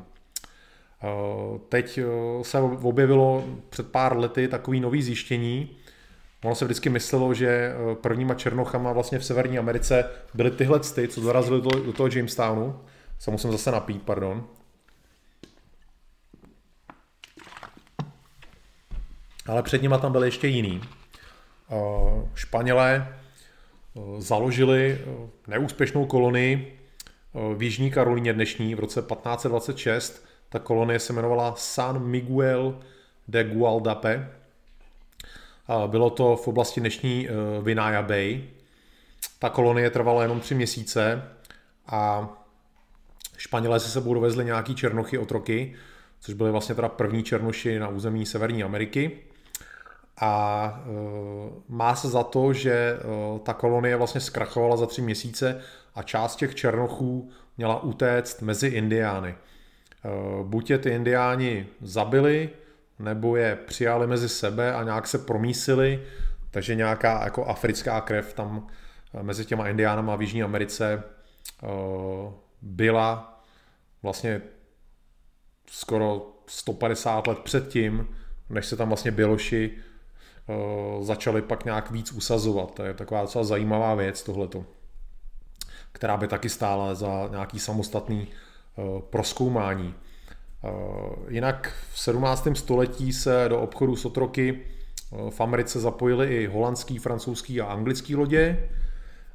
Zatímco teda Španělé, Portugalci vozili otroky hlavně do střední a jižní Ameriky, tak ty ostatní je vozili na ty ostrovy, co tam, co tam jsou vlastně ve střední Americe. A otroky kupovali buď od muslimských obchodníků s otroky, a nebo přímo od Afričanů. Tady takový zase ilustrační obrázek. Jo, tam prostě ten černoch so štěpem e, prodává otroky, e, běloch, e, běloch je nakupuje. Tak. Jinak v, v 18. století eh, ten obchod s otrokama ovládli Britové, který do Ameriky přivezli eh, nejvíc otroků. Na začátku, to jsem zmiňoval ve vysílání Sever a Jih, na začátku 19. století Amerika zakázala obchod s otroky, zakázala ho i Británie ale jiný země v něm pokračovaly. Eh, nicméně eh, i potom, co Británie a Amerika eh, zakázali obchod s tak ještě než to skončilo, tak bylo dovezeno do Ameriky, do, do, do, jako do jižní, střední, severní, dalších asi 3,5 milionů otroků. Jinak co se týče zdrojů, odkud byli otroci v Africe získávaný, tak tady mám takovou mapu. Bylo to celkem 8 oblastí, na té mapě jich je 7. Eh, chybí tam oblast eh, u Madagaskaru, respektive eh, na východní straně Africe, tam vlastně nějaký Madagaskar, jinak by jich bylo celkem 8. A vidíte tam vlastně, já to ještě zvětším trošku, tu, vidíte podle barvy jako a máte tam jméno, co kde bylo. Jinak, kdyby vás to zajímalo, největší zdroj otroků, mám tady procenta, byl z oblasti eh, západně střední Afriky. Podívám se, jo, to je ten, to je ta vlastně ta největší oblast, ta zelená, taková ta kaky zelená. Tak z této oblasti bylo braný eh, nejvíce otroků, bylo to skoro 40% všech otroků. Na druhém místě byl třeba oblast Beninu 20%, kouknu se, to je ta, eh, to je ta červená oblast. Takže tato ta zelená a červená oblast, to tam teď pocházelo 60% všech otroků, který končili v Americe. Tak pro zajímavost. A nejmíň, kdyby vás to zajímalo, ze všech těch oblastí nejmíň bylo obra, oblast Windward Coast, což je dnešní Liberie a pobřeží Slonoviny, a to je taková ta divně zelená, já nevím, jaký popsat, taková ta třetí zleva. Tak o tam teď bylo bráno nej, nejmíň otroků. Tak to jen tak jako pro zajímavost, abyste věděli. Tak ještě chviličku nechám. Tak, uh, jinak uh, důvod, proč Černoši teda končili v Americe, bylo jich několik těch důvodů. Eh, indiáni byli pro těžkou práci hm, v Americe nevhodní. Oni toho moc nevydrželi a nebyli odolní vůči evropským nemocem, který je kosili. Eh, taky už jsem to zmiňoval v nějakých vysíláních. Oni neměli absolutně protilátky na spoustu evropských nemocí, takže hm, vymírali téměř do jako úplného, že, že zmizely. Ze spousta, ze spousta míst, hlavně z těch ostrovů ve Střední Americe tam zmizely. Jednoduše nemohli Evropani využívat jako pracovní sílu, protože buď to teda nezvládali fyzicky, nebo umřeli na nějakou nemoc, typicky neštovice třeba. Druhá věc, proč byli Černoši vhodní, že eh, většinou ty oblasti, kde byla potřeba pracovní síla, ležely v oblastech, které byly eh, horký a zároveň vlhký. Eh, bylo tam teda hodně komárů a díky komárům problém s malárií. A proti malárii černoši jsou docela odolní, takže byli v podstatě velice vhodní na práci v tomto prostředí, kdy třeba pro bílí to bylo absolutně nevhodný. Bílí Eh, malárie kosila stejně tak jako indiány kosily neštovice. Takže eh, černoši byl v podstatě takový vhodný, vhodný zdroj pracovní síly. A další věc, proč byly potřeba, v Americe bylo teda obrovské množství půdy, která lákala eh, vlastně evropský osadníky, kdy velice snadno každý dostal kus půdy a samozřejmě na té půdě potřeboval, aby někdo makal. A vlastně ne, nebyla jiná pracovní síla než vlastně nějaký otroci. Existoval teda určitý počet takzvaných indentured servants, což je taková specialita, o který bych taky mohl někdy vysílat. Těch ale nebylo tolik a vyskytovaly se uh, hlavně v severní části Ameriky, kde nebyly plantáže. Tyhle ty uh, indentured servants což byly v podstatě jako, dejme tomu, sluhové na dobu určitou, když bych to měl takhle přeložit nějak, eh, tak eh, sice jich nebylo moc, ale eh, zároveň jich bylo dost. Akorát, že ne jako v jednu dobu, nebylo jich vždycky v jednu dobu tolik, aby zastali všechnu práci. Byli to v podstatě Evropani, který se potřebovali dostat do Ameriky, ale neměli na to peníze. Říká se, že až dvě třetiny bělochů který dorazili do Ameriky, tam dorazili jako, jako, tyhle ty, jako tahle tam najatá pracovní síla. Ta doba nebo cesta do Ameriky trvala v té době až tři měsíce. Cesta byla velice drahá, jako ne každý si ji mohl dovolit. To bylo v podstatě, to jste museli šetřit strašně dlouho a pokud jste byli chudí, většinou se to týkalo třeba Irů, tak jste na tu cestu prostě vůbec neměli. A možnost, jak se teda dostat, bylo, že jste se upsali nějakým agentům, eh, že výměnou teda za lístek lodní jste pak v Americe měli pracovat.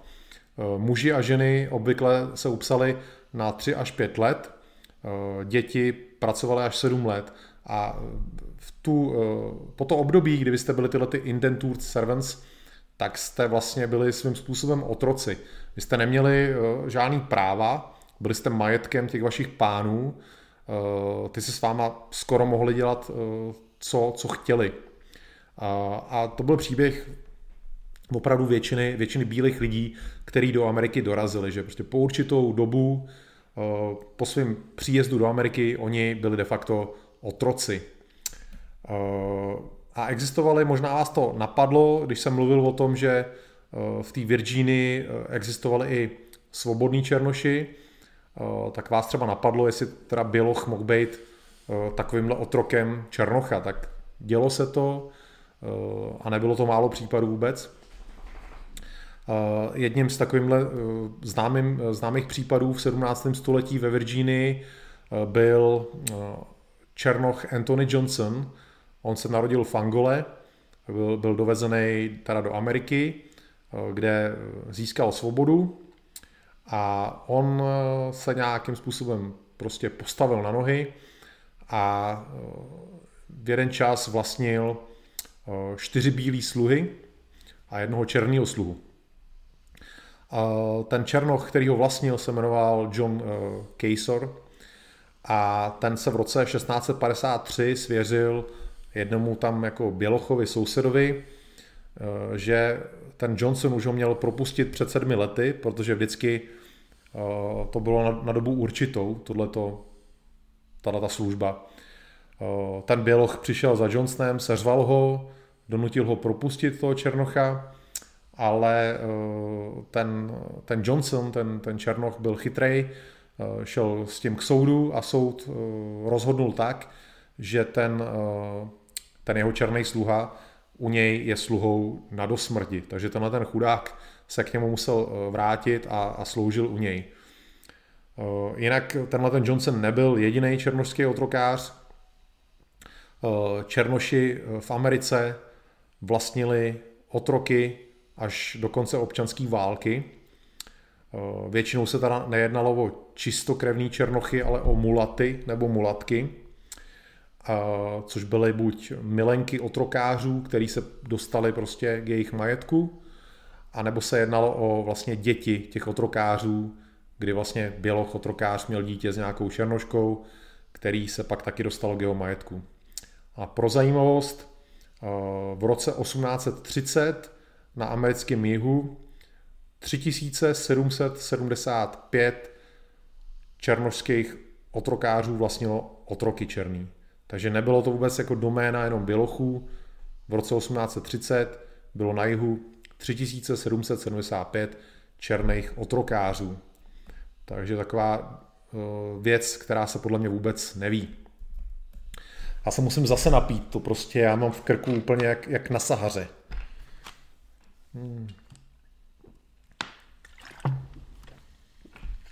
Eh, vlastníky eh, černožských otroků byli i indiáni.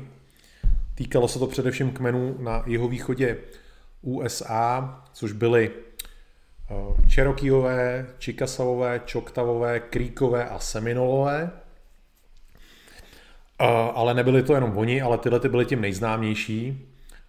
Ono se to vysvětluje různě, nejčastěji tím, že tyhle ty kmeny, to vlastně byl jich americký, kde ty otroci byly rozšířený hodně. A tyhle ty kmeny, které jsem vyjmenoval, jsou považovaný za takzvaný civilizovaný kmeny. Oni se dost poevropštili. Eh, bylo, bylo mezi nimi opět hodně míšenců, eh, většinou prostě dítě eh, nějakého obchodníka anglického s indiánkou, takže tyhle ty, oni, ty, oni se pak snažili oblíkat třeba jako Evropani a přijali v podstatě ten institut těch vlastně, oni, oni vnímali Černocha, to je taková možná kontroverzní věc, ale jako je to tak, Prostě eh, Černoch byl v Americe na tom jihu branej jako opravdu osoba druhý, možná třetí kategorie a vlastně z vrchu na ně, na ně hleděli i, i ty indiáni. Nebrali je jako někoho, kdo by jim byl rovnej většinou. Eh, takže eh, ty černoši končili v indiánském otroctví. Nicméně je třeba říct, že otroctví u indiánů nebylo tak dramatický jako u bílejch. Eh, na těch bílých plantážích se dřelo, eh, docházelo tam často prostě eh, k násilí, k zneužívání, to je potřeba jako říct tu pravdu. U těch indiánů ta služba, pokud takhle můžu nazvat, nebyla nějak tvrdá. Ty indiáni se nějak nepředřeli nikdy, takže ty černoši se tam měli určitě líp než, než u bílejch. To samozřejmě zálež, záleželo. Některý černoši pokud byli v dobrých rodinách, byli prostě sluhové v domě, tak se taky měli dobře, že jo? ale eh, pokud jste někde dřeli na nějaký plantáži a měli jste nad sebou nějakého psychopata, který vás byl a eh, ženský tam chodil znásilňovat po nocích, tak eh, u těch indiánů se tohleto většinou moc nedělo. Každopádně indiáni měli taky otroky, jednalo se o tisíce otroků a v této souvislosti chci říct, oni tyhle ty kmeny často brečej, že vlastně ve 30. letech Oni byli eh, z té jihozápadní eh, části USA vyhnaný do eh, teritorií na západě a říká se tomu Trail of Tears. Oni vlastně cestovali z té východní Ameriky hlavně do Oklahomy dnešní a jakože brečeli cestou, že opouštějí tu svoji, tu svoji domovinu. Ale zapomíná se říct, že ty, ty chudáci si sebou brali i ty tisíce černožských otroků sebou. Že to nebyly zase takový lidumilové nebo oběti bílejch, že prostě uh, sebou táhly otroky. Takže tohle je uh, taky důležitý zmínit. Tak, to už se dostávám vlastně pomalinku nakonec. Konečně jsem zase tady zapomněl sundat mapu. Tak, uh, abych to nějak, nějak schrnul. Evropani byli součástí obchodu s otroky, tak jako celý svět. V podstatě nebyli jsme výjimkou v tomhletom. Nebyli jsme první, kdo by s tím nějak začal. Ani jsme rozsahem nepřekonali eh, ten muslimský obchod s otrokama. Ten počet otroků, který byl odlečený teda buď muslimskýma nebo židovskýma obchodníkama do muslimského světa. Nicméně, co už jsem říkal dřív, Evropani byli první, kdo začal otrokářství potlačovat a zakazovat.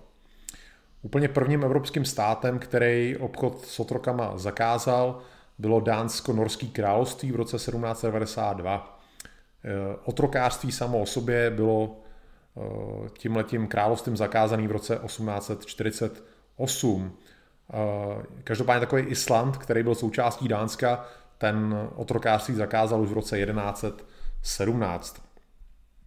Úplně prvním evropským otrokářským státem Eh, který zakázal otrokářství, bylo eh, Španělsko, ten zakázal jako otrokářství úplně, a to už v roce 1542. Takže vlastně krátce po tom, co Španělé začali vlastně vůbec eh, otroky využívat, tak krátce potom to vlastně zakázali celý. A třeba v Severní Americe španělská Florida byla místem, kam se snažili černoši utéct z amerického jihu, protože Florida byla vlastně svobodná v tomhletom. Eh, Portugalsko to otrokářství na svém území, tím myslím Portugalsko, eh, zakázalo v roce 1761, ale na území svých kolonií v Africe až v roce 1869. Eh, revoluční Francie to udělala v roce 1794, potom krátce za Napoleona to obnovila v některých koloniích v Americe, ale definitivně bylo otrokářství ve Francii zakázané v roce 1848. Co se týče Británie, Británie zakázala obchod s otroky roku 1807 a otrokářství eh, kromě Indie zakázala eh, všude ve svých, ve svých všech, ve všech koloních v roce 1833, v Indii teda až v roce 1843, ale relativně brzo. Jinak britský námořnictvo eh, společně s americkým námořnictvem vytvořili blokádu kolem Afriky v roce 1808 a vlastně zastavovalo lodě s otroky. Eh, všechny země, které se snažily vlastně eh, z Afriky vozit otroky eh, do Ameriky, tak riskovali to, že na ně narazí britská nebo americká loď a, a půjde po nich. V USA byl obchod s otrokama zakázaný, bylo to brané jako piráctví a hrozil za to trest smrti paradoxně eh, vlastně eh, na jihu Ameriky nebo na jihu USA otrokářství bylo legální, ale obchod s otrokama nikoliv. To je taková zajímavost.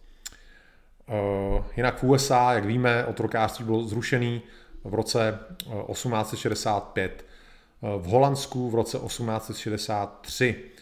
Jinak ostatní evropské země, které se na tom obchodu s otrokama nepodílely, Eh, tak eh, i přesto jej formálně zakázali eh, na poválečném kongresu po, po, napoleonsk, po napoleonských válkách v roce 1815. Jinak vám tady ukážu takovou, takový čísla, taková tabulka, abyste viděli, kdo se jak na čem podílel. V levém sloupci máte vlastně cíl, kam mířili otroci, a nahoře v těch sloupcích máte, který země eh, kam vozili. Eh, dobrý je se podívat teda na ten poslední sloupeček Total, že nejvíc otroků teda končilo v Brazílii a eh, nejvíc jich vlastně odvezli Portugalci, což jsme si řekli, že ty obchodníci, kteří jakoby byli pod portugalskou vlajkou, byli židovský obchodníci. Takže v podstatě největší objem Eh, otroků dovezených do Ameriky eh, měli teda ty židovský obchodníci eh, pracující pro Portugalce. A možná vás překvapí, že v Severní Americe skončilo jenom nějakých necelých 400 tisíc otroků, že většina z nich buď skončila teda na těch ostrovech v Karibiku, ať už britských nebo francouzských, anebo teda v Jižní Americe, že opravdu minimum se jich dostalo do Severní Ameriky. což se podle mě taky moc neví. A vlastně z celkového počtu 12,5 milionů odvezených Afričanů z Afriky, jich 1,8 milionů nepřežilo tu cestu. Takže takovýhle jako zajímavý čísla. Prostě nejvíc černochů skončilo ne v Severní Americe, ale v Brazílii. Byli dovezený Portugalcema, kdy ty portugalský obchodníci s otrokama byli většinou, byli teda většinou židi. Ale tím nechci jako říct, že to byl jako židovský projekt.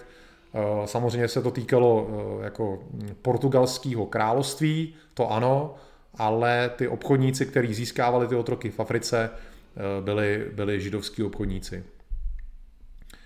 Tak to takhle jako pro zajímavost, pro ilustraci. No a tím už jsme úplně na konci, přátelé. Abych to schrnul takovou závěrečnou větou. V době, kdy teda Evropani zakázali otrokářství a začali ho potlačovat, tak v té době vlastně pokračovalo všude jinde ve světě. Dál se dělo v Africe, dál se dělo v muslimském světě, dál pokračovalo v Ázii, eh, dál pokračovalo na některých místech v Americe. Takže eh, takový ten mýtus, že když se řekne eh, otrok, každý si představí bělocha a, černocha, bělocha jako otrokáře, černocha jako otroka, tak je to nespravedlivý. My jsme prostě nejviditelnější díky tomu, že prostě někdo měl zájem Eh, nebo možná v tom, v tom našem světě, tím, jak jsme prostě byli na vrcholu civilizace, tak jsme byli pod největším drobnohledem, pod reflektorem v podstatě, eh, ale nebyli jsme eh, ani ty, co by s tím začali, týkalo se to prostě celého světa vždycky. Sami jsme byli obětí otrokářství, miliony Evropanů končili v otroctví, ale pokud bychom se měli bavit opravdu o tom, kdo byl největším otrokářem v historii, byl to ten muslimský svět, který bral otroky jak z Evropy, tak z Kavkazu, tak z celé Afriky po dlouhou, dlouhou dobu a ty počty byly rozhodně větší, než eh, kdy eh, skončili v Evropě nebo v evropských koloniích. Takže pokud se prostě bude někdy mluvit o otrokářství, je potřeba připomínat, že opravdu my jsme v tom žádný prim nehráli. A pokud by měli chtít Černoši nějaký reparace po někom, eh, tak by se měli obrátit na podstatě eh, státy, které eh, existují v severní Africe nebo na středním východě, který se na tom jejich zotročování v minulosti podíleli, když právně by to bylo asi dost těžký. Jinak objevily se i v Africe hlasy, skoro po celé Africe, že v jednotlivých státech afrických ty místní politici mluví o tom, že vlastně oni jejich předci, některý ty různý kmenoví vůdci, náčelníci, králové se prostě podíleli na, obchodu e, s lidma a že tohle je potřeba jako nezamlčovat. Takže já jsem rád, že jsem vám o tomhle mohl říct, protože samozřejmě se mě jako hluboce dotýká, že to stigma těch otrokářů e, vysí jenom na nás. Přitom jak říkám, my jsme nebyli určitě největší obchodníci s otrokama na světě, ale především my jsme byli první, kdo otrokářství v podstatě začali potlačovat, zakazovat a aktivně mu ve světě bránit. My jsme byli ty, co zrušili otrokářství eh, v severní Africe, my jsme byli ty, co ho potlačovali eh, v Ázii. Všude prostě, kde jsme byli, tak jsme to otrokářství v tom 19. století, na začátku 20. začali potlačovat, zatímco tam ještě bujelo. Takže tohle je potřeba eh, vědět, uvědomovat si a, a bojovat s tím, protože eh, je to v podstatě urážka nás. Mluvit pořád o nás jako o otrokářích eh, je jednoduše nespravedlivý. Takže tohle byl můj asi hodinu a půl dlouhý referát, monolog a teď už se na vás vrhám do chatu, takže pokud máte nějaký dotazy, tak jsem s nima. Jinak eh, je tady to hodně, takže zkuste se ptát až, až teď na něco. Já se tím nechci tady prokousávat.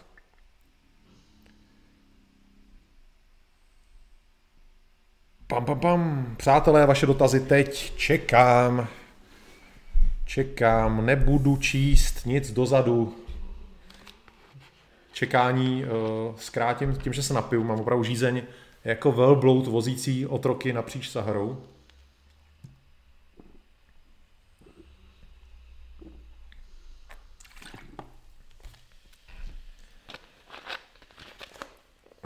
Tady koukám, Pišta Ufnágl se ptá, k čemu byl dobrý dětský otrok? Tak dítě je dobře tvárný, že jo, prostě uh, dospělý otrok už je trošku jako, uh, má nějaký vazby, ať už na svůj zem nebo uh, národ a, a může ti se snažit utíct, prostě bude se mu po něčem stejskat, ale dítě můžeš si tvarovat podle obrazu svýho. To byl podle mě hlavní důvod. Tak. Martin Pitr, nájezd Tatarů na Moravu, jo, asi mi nepřišel, nevím, kam to posílal. Uh, já jsem, jestli jsi to posílal na můj, já jsem totiž, já mám takový ještě jeden mail, který vlastně je můj jakože oficiální pro vás a já ho moc nekontrolu. Tak já se tam podívám na to, díky.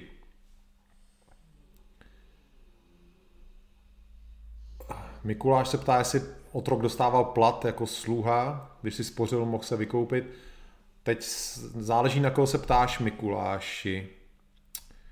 Uh, některý otroci, uh, jak říkám, byly různý jakoby úrovně od, o, otroctví. Některý, uh, u některých se to vlastně nedalo považovat za otroky, ale jako svým způsobem takový nevolníky. Některý brali skutečně nějaký plat, některý žádný plat nebrali. Takže musel bys to nějak specifi- specifikovat, na koho se ptáš. Renem, myslím, že se, uh, Renem se ptá, jestli je možný, že se otroctví znovu vrátí do sociální normy. Hele, uh, všude se píše, že uh, v Africe uh, pořád existuje otrokářství i v Ázii. Vlastně víme, že uh, v Libii ty černoši, kteří se k nám snaží dostat uh, do Evropy, takže tam vlastně arabové chytají a vlastně uh, jsou z nich taky otroci. Takže tam vlastně jsou obchody, trhy s otrokama v Libii, Eh, takže vlastně v některých místech světa se to dál děje.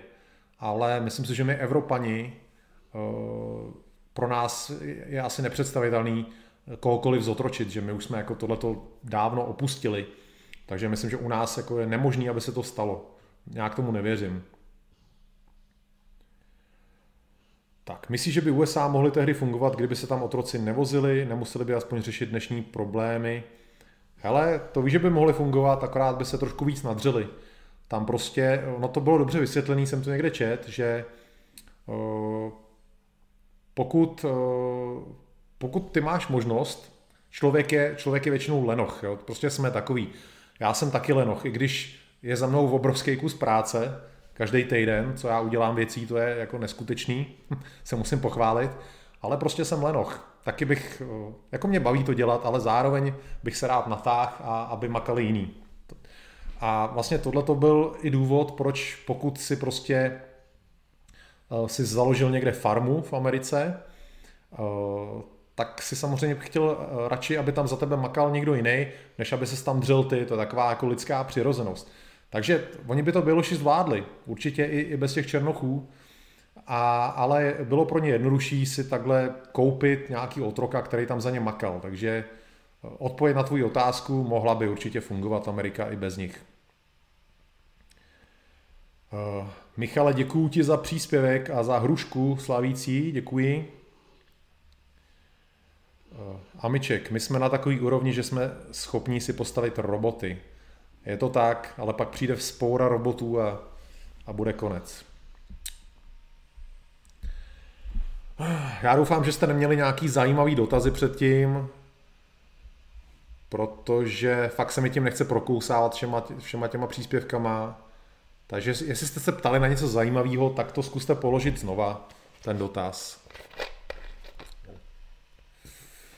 Mám o tom načteno lecos.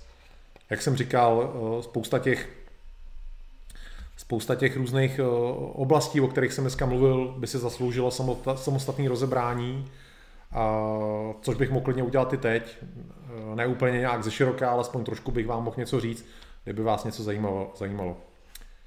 Dejvo zdrhá, dobře, Dejvo, čau. Martin Pitr píše, v roce 1663 podnikli krymští Tataři tři nájezdy na východní Moravu. Počet Moravanů odvlečených od září do října do otroctví se odhaduje na 12 až 14 tisíc.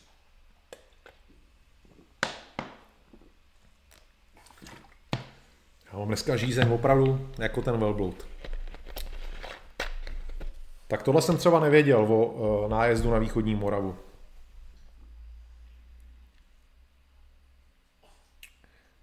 Aktivní dělníček, historická spojitost mezi slovy otrok, anglicky slave a slovan anglicky slav. Hele, říká se to, uh, říká se prostě, že, že uh, to slovo anglický slave vychází ze slova slav, slovan, protože slovani byli dost častým zdrojem uh, otroků, ale není to ani nic zároveň jako potvrzeného. Je to jedna, jedna v podstatě z možností že to z tohoto vychází. Takže já, já to ani nepotvrdím, ani nevyvrátím.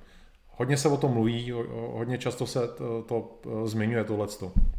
To je pravda. Petr Mura, si super, pokračuj, Kulturblok je těž super. Je to tak, já jsem super, Kulturblok je super, všichni jsme skvělí. Díky za, eh, za pochvalu. Přátelé, zkuste se na něco zeptat. Já jsem tady proto, abych zodpovídal vaše dotazy o otrocích, otrokářství. Využijte ten vzácný moment, kdy vám můžu odpovědět na vaše dotazy, na který už příště odpovídat nebudu, protože bude zase jiný téma. Takže ptejte se, zkuste se neptat na kraviny nějaký, což občas děláte, ale ptejte se.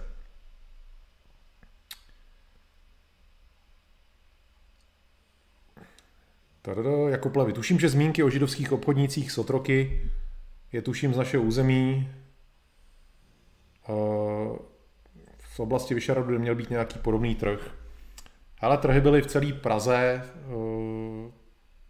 Prostě otrokářství tady, nebo obchod s otrokama tady byl hodně rozšířený. Praha byla, Praha žila, jako historici říkají, že pro naše vlastně knížectví tady eh, obchod s otroky byl ta nejdůležitější, nejdůležitější věc našeho příjmu, takže eh, je to tak, bylo to velký.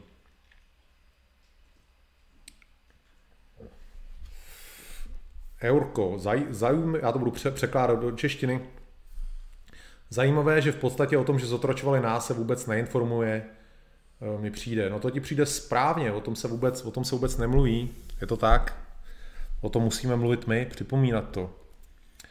My jsme byli otroci, my jsme byli zotročovaní uh, hodně dlouho a určitě jsme uh, se objemem otroků uh, nebyli na prvním místě, takže tohle je potřeba fakt zmiňovat. Všichni na celém světě uh, bylo, uh, bylo otrokářství, všude na světě existovali otroci, my se lišíme tím, že my jsme byli první, kdo to začal potlačovat a aktivně proti tomu bojovat v celém světě. To je potřeba, to je opravdu potřeba zmínit. Nikdo není bez viny. Indiáni měli otroky, Černoši měli otroky, v Ázii byli otroci, islámský svět měl otroky. Všichni brali otroky, my byli první, kdo s tím skončili, tak sakra, proč pořád nám někdo něco vyčítá, sakra.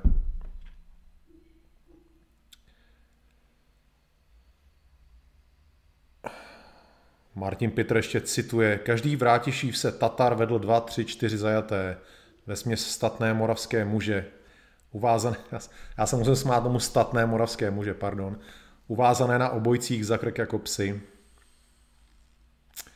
Ženy hnali byči před sebou tak, jak za dne nebo v noci schytili s vlajícími vlasy nahé, hotové lidské stádo.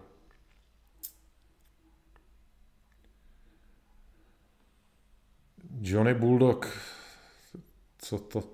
Ahoj Filipe, co si myslíš o levné pracovní síle, na kterou nás především Německo, Holandsko využívá? Je to také jisté forma otroctví? To samozřejmě není otroctví. Otroctví je, že seš zbavený svých práv a musíš dělat to, co ti někdo řekne a nemáš vlastně svobodnou vůli. Uh, já úplně nevím, o čem mluvíš, Eh, o jaký levný pracovní síle a kde mluvíš. Já se s tím nějak nesetkávám. Já vím o tom, že Čech může pracovat kde chce, eh, může dělat cokoliv. To se určitě nedá srovnávat s nějakou otrockou sílou nebo s otroctvím nějakým. Já třeba ne, nemám pocit ze sebe, že bych jako byl otrokem, že bych byl otrokem Holanděnů a, a Němců. A nikdo nemusí být otrok. Jako jestli, jestli chce někdo pracovat někde za 10 tisíc, tak je to čistě jeho věc, že se jako dal touhletou cestou. To nemusí jako nikdo dělat, takže uh, tohle určitě bych nesrovnával. Mikuláš Duk. Například i v USA se mohl otrok vykoupit. Uh, mohl samozřejmě, ale taky nemusel. To záleželo čistě na jeho pánovi. Taky mu mohl jeho pán dát svobodu jen tak bez vykoupení. To se, to se samozřejmě dělo. Existovalo nemálo, nemálo eh, svobodných černochů v Americe. Hamiček. Praha vznikla tím, že tudy táhla obchodní cesta Brod přes Vltavu. James Chevy. Nerozumím ani slovo. Tak, nevím. Nevím, jestli to na mě, že mi nerozumíš. Pardon. Martin Petr stále cituje o nájezdu na východní Moravu. Renem, v antickém světě někteří otroci se měli lépe než svobodní lidé, když majitel těch otroků byl míru milovný. Já to jsem na začátku zmiňoval, že se měli často líp než ty eh, chudí lidi, protože eh, jejich pán se o ně musel starat. To jsem zmínil. Strejda Miloš. Krym osvobodili od obchodníků s otroky Rusové, že ale eh, já bych neřekl, že Rusové dobili Krym, aby tam dali svobodu někomu, prostě dobili Krym, no. Strejdo Miloši, pane, pane Pokorný, Pavle Pokorný. Hele, uh, jasně prostě, tak uh, celá Evropa, uh, celá Evropa postupně uh, otroctví ruši, rušila, a Rusko nevýjímaje.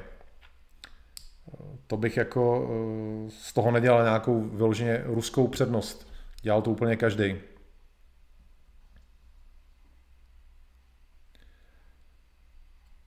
Co si myslíš o vikingských otrocích? Byl to skalp? Eh, jaký skalp? Co myslíš skalpem? Jsem tě nějak přehledejvo. Vikingský otroci skalp. Já nerozumím ti, zkus to nějak specifikovat.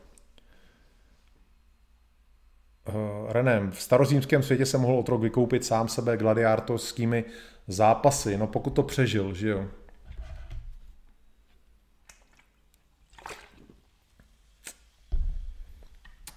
Pojďte ještě lidi, něco zajímavého, něco zajímavého. Pavle Pokorný, ptej se ještě na něco s Ruskem. Přátelé, využijte tu vzácnou možnost, že mě tady máte jako odborníka na otrokářství. Rád vám zodpovím vaše dotazy. Tak, Josef Pospíchal, co myslíš, že bylo tím hlavním důvodem, proč jsme my Běloši s otrokářstvím skoncovali? No, tak hlavním důvodem bylo samozřejmě dlouhodobě, eh, dlouhodobě křesťani odmítali otrokářství, otrokářství.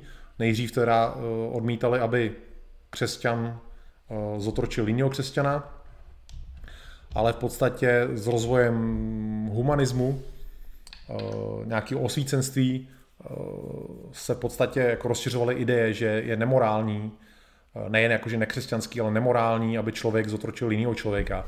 Takže tyhle ty ideje se jako mezi bělochama Eh, rozšiřovaly a byly asi tím hlavním. Těch důvodů bylo víc, trošku jsem o tom mluvil v tom minulém vysílání o severu proti jihu, ale ten hlavní důvod byl ten, že jsme to považovali za nemorální, jako nelidský. Takže proto hlavně. A vlastně tyhle ty myšlenky, tenhle ten humanismus, eh, ten se objevoval vlastně, to bylo jako typický jenom pro nás. To se neobjevovalo v Africe, nebo nebylo to součástí azijské kultury, Eh, ani americký, tím myslím jako indiánský. Eh, tohle, tohle bylo typický pro nás, takže proto z tohohle důvodu my jsme tak bojovali proti otrokářství a ostatní ne.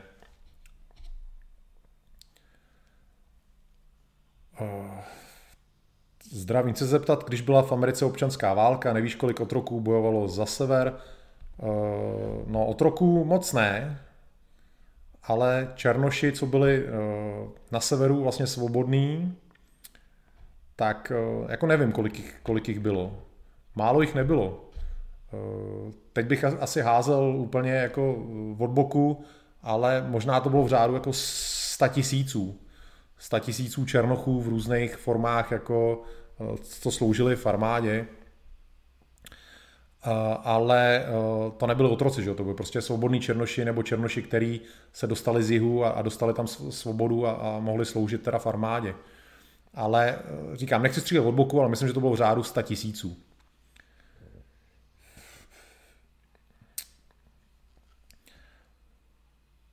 Takže Dave tady specifikuje vikingský otroci. Hele, t, uh, jestli jsi tady byl, tak já jsem mluvil o tom, že uh, vikingové uh, obchodovali se vším, obchodovali s lidma a prostě získávali zajatce, takže to jsem, to jsem říkal tohleto všechno.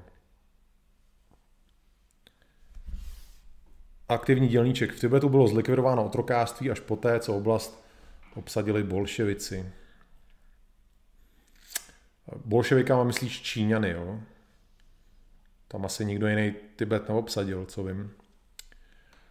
Mikuláš Duk. Humanismus vychází z křesťanství. Hele, uh, jasně, jak říkám, ono to vycházelo jak z křesťanství, tak zároveň z různých těch, těch ideologií, uh, třeba které vycházely z francouzské revoluce, prostě osvícenství nebo to nebylo, to nebylo moc jako nic s křesťanstvím, to prostě byly ideje, které byly lidský sami o sobě, nemuseli vůbec z křesťanství vycházet. V podstatě různá filozofie, proč tady jsme na tomhle světě, jako co je naším posláním tady, jaký bychom měli být, to nemuselo nutně vůbec vycházet z křesťanství. Uh, Mělo, navzájem z toho ovlivňovalo samozřejmě nějaká křesťanská víra jako v dobrotu, i když, jak jsem říkal, v Bibli naleznete pasáže, které otrokářství jako ospravedlňují, ale prostě se tady potkávaly teda jakoby křesťanství a pak různé nové filozofie, které teda vycházely hlavně z Francie, z Žána Jacques Rousseau a e, díky těmhle těm prostě spojením těch myšlenek se prostě představa jako zotročení člověka člověkem stalo jako nemorální. Fidžo, někde, si, někde jsem počul, že všetci jsme otroci z Sionu. Co ty na to? Fidžo, říkám na to, aby si mi dal pokoj. Poslední dobou, ale ty jsem chodíš docela často, ale poslední dobou mám pocit, že se na mě lepí nějaký provokatéři. Uh, někdo se mě ptá na Duka, chce po mně uh, odpovědi na otázky, které mě můžou takhle dostat do vězení. V úterý mi někdo volal na Kulturblog, ptal se mě, jestli v současné době by bylo řešením založení teroristické organizace. Buď jste lidi naprostý kreténi, a, a nebo jste provokatéři. Prostě, ať je to tak, jak, jak je to, tak uh, jste blázni a já nevím, jako, jestli čekáte, že vám budu na tyhle ty otázky odpovídat, nebo Jste blázni prostě. Petr Machenov. Otroctví je bez kritiky zmiňováno i v Bibli. Prostě byla vývojová etapa lidstva. Dotaz. Zotročovali arabové a židi i své vlastní lidi? Prozba. Bylo by možné udělat stream také na téma nevolnictví. Takže dotaz číslo jedna, jestli zotročovali arabové a židi i své vlastní lidi. Eh, hele, eh, pokud to byli třeba dlužníci, tak uh, mohlo se to dít, ale nedělo, nedělo se to tolik. Uh, stejně jako křesťani měli zábrany v tom zotročovat jiní křesťani, tak muslimové uh, by nesměli v podstatě, neměli by zotročovat jiný muslimy. Uh, takže se to nedělo, nedělo se to. Stejně tak žid by nezotročil žida. Jestli se něco takového objevovalo, tak to muselo být úplně eh, jako minimální. Eh, v podstatě eh, svůj svýho nezotročoval. Stream o nevolnictví, hele, do toho se mi nějak nechce, to mě nějak moc nebaví. Příště, na příští čtvrtek by mělo vycházet to zbývající téma, ta historie vlastně osídlení Jižní Afriky, ale já vám udělám příští čtvrtek eh, vysílání o mých oblíbených filmech, který vám doporučuji, eh, že jsou něčím zajímavý, takže příští čtvrtek bude filmový. Eh, a pak mám připravený pro vás další nový témata, což bude třeba generál Kastr. Já bych ho chtěl rehabilitovat, on je furt popisovaný jako takový psychouš a blázen a, a vrah indiánů, ale uh, to byl naprosto skvělý jako generál a jako vůbec voják a uh, dělal spoustu, dělal spoustu jakoby dobrých věcí. Takže o něm bych rád vysílal. Nevolnictví mě úplně nějak, se mi do toho nechce, se přiznám. Tak, René, v dnešním světě může být otroctví bráno v tom smyslu, že člověk bude otrokem moderní technologie. Technologie se stává inteligentnější, lidé jsou hloupější. Ale nevím, to asi záleží na definici otroctví, ale otroctví je stav, kdy nejsi svobodný, kdy nemáš svobodnou vůli, nemůžeš si dělat, co chceš. To podle mě eh, jako závislost eh, na technologiích není otroctví. Dejvo se podívá od začátku, aby... Dobře, dobře, dobře. Otroci robotů, no nevím. Mikuláš Duk, dobře, rozumíme si. Fidžo, vím, že nejsi teda provokatér, v tom případě jsi blázen, když se mě tady ptáš na tyhle ty věci. Co čekáš, že ti tady budu jako říkat? To mě fakt zajímalo, co si jako myslíte lidi, když mi pokládáte tyhle ty otázky. Jo. Uh, Sumikuky, filmy ohledně nějakého tématu nebo ovšem? Ovšem, prostě udělám příští čtvrtek uh, filmový večer, kdy udělám seznam všech filmů, no ne, asi úplně všech, ale filmy, které považuji za kulturně důležitý, který mají nějakou hodnotu eh, a eh, na který by se měli všichni podívat, který mě třeba nějakým způsobem formovali, nebo který se mi z nějakého důvodu líbí. Prostě filmy, který, který mají pro mě nějakou kulturní hodnotu. Eh, o tom budu vysílat. Démon Blackfire se těší na generála Kastra, výborně.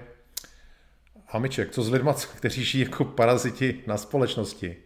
Neprospěla by jim dávka otroctví, ale nikomu neprospěje dávka otroctví. Já nevím, co by jim prospělo, ale já si určitě nedovedu představit a nech, nechci, uh, aby byl člověk zotročený, jakýkoliv člověk zotročený uh, jiným člověkem. Dovedu si představit jako jiný věci, ale určitě ne, že by prostě někdo byl v mý nebo něčí moci a neměl svobodu. To je absolutně proti mýmu jako přesvědčení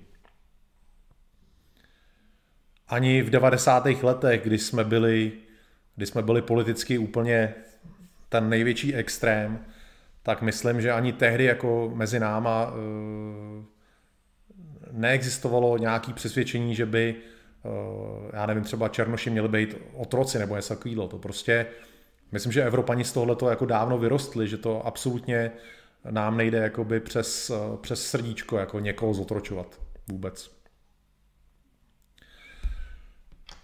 Uh... Weidenstein, to ti fakt někdo zavolal něco takového na Kulturblog? Hele, tak se podívej na úterní vysílání z Kulturblogu, je to skoro na konci, telefonát. Je tam, já jsem nevěřil svým uším, jako to peklo. Stream o druhé světové válce, na to se mě ptáte lidi pořád. A, a říkám znova, že to je tak rozsáhlý téma. Navíc o druhé světové válce většinou každý něco ví, co bych vám o tom asi jako povídal. O druhé světové válce má každý nějakou zhruba představu. Eh, já se snažím spíš pokryvat témata, které jsou méně známý a něco, o čem ví skoro každý, nemá smysl, abych já řešil, že jo. Stream o Wounded Knee, eh, to je tak na 15 minut, možná na 10. A Montanume, děkuji za děkuji ti za tvůj finanční příspěvek. Klaním se ti jako otrok to je, to je pěkná částka, Montanume, děkuju. Děkuji. Uh, podívej se, trvalo to asi hodinu a půl, teď už tady zhruba půl hodinky řešíme sem tam nějaký dotazy. Dneska mě to baví, takže rád bych zodpovídal vaše dotazy, opravdu nějaký k tématu. Zkuste ještě někdo něco vymyslet, co vás napadne k tématu otroctví v historii, Dneska je ten pravý čas, kde vám na to můžu odpovědět, příště už zase budeme probírat něco jiného. Jak říkám, já jsem, věděl jsem o tom dost, v posledním týdnu jsem že sbíral spoustu informací, mám to teď toho plnou hlavu, takže skoro cokoliv, co by vás o tom, o tom směru mělo zajímat, bych měl vědět. A Myček, zase filozofický tady dotazy. Co když člověk nepatří přímo jinému člověku, ale státu? totalitní diktatura. Není to taky forma moderního otroctví? Hele, uh, já nevím, jestli teď uh, ty vlastně můžeš uh, vždycky utíct nějakým způsobem nebo odejít. Většinou můžeš vycestovat z nějaký země, takže nejseš jako ve stavu otroctví, že bys neměl svoji svobodnou vůli, uh, nemohl si dělat, co chtěl. Uh, existují takové jiné formy otroctví, že jsi třeba na někom opravdu závislej, dlužíš prostě peníze a musíš někde makat, to se týká nějakých zaostalých oblastí, třeba v Ázii nebo v Africe, ale vyloženě eh, pokud bychom přímo byli jako přísní, co se týče teda výkladu slova otrok, tak to myslím eh, nemůžeme vztahovat na, na někoho, kde je občanem nějakého státu, protože většinou vždycky můžeš zmizet. Eh, výjimka třeba byl asi východní blok, že když jsme prostě byli tady za železnou oponou pod ruským pánem, ale, ale uh, taky si nebyl jako otrokem takovým. Mohl si dělat relativně, co si chtěl. I když v nějakým širším prostě jako kdybychom to brali ze široka, tak si v podstatě byl takovým podivným otrokem, no ale to jsem jako nemyslel úplně takhle jako nějak filozofovat o tomhle tom. Mě spíš zajímaly, mě by zajímaly nějaké otázky od vás, takový konkrétní, eh, historický. Francie, stream o Francii 1789. Hele, uh, jako o tom jsem už přemýšlel, ale nevím, jestli bych to jako celý, protože to je taky obrovský téma. Budu o, budu o tom přemýšlet, budu o tom určitě přemýšlet, něco z tohohle toho bych chtěl jako uh, probrat s váma někdy. Takže teoreticky jo. Dave Mizí, téma války v Jugoslávii, hele, to jsem už odpovídal, že o válce v Jugoslávii jsem toho nikdy za stolik nevěděl, abych o tom nějak mohl vyprávět. Že asi bych se nezvládl na to nějak připravit během jednoho týdne.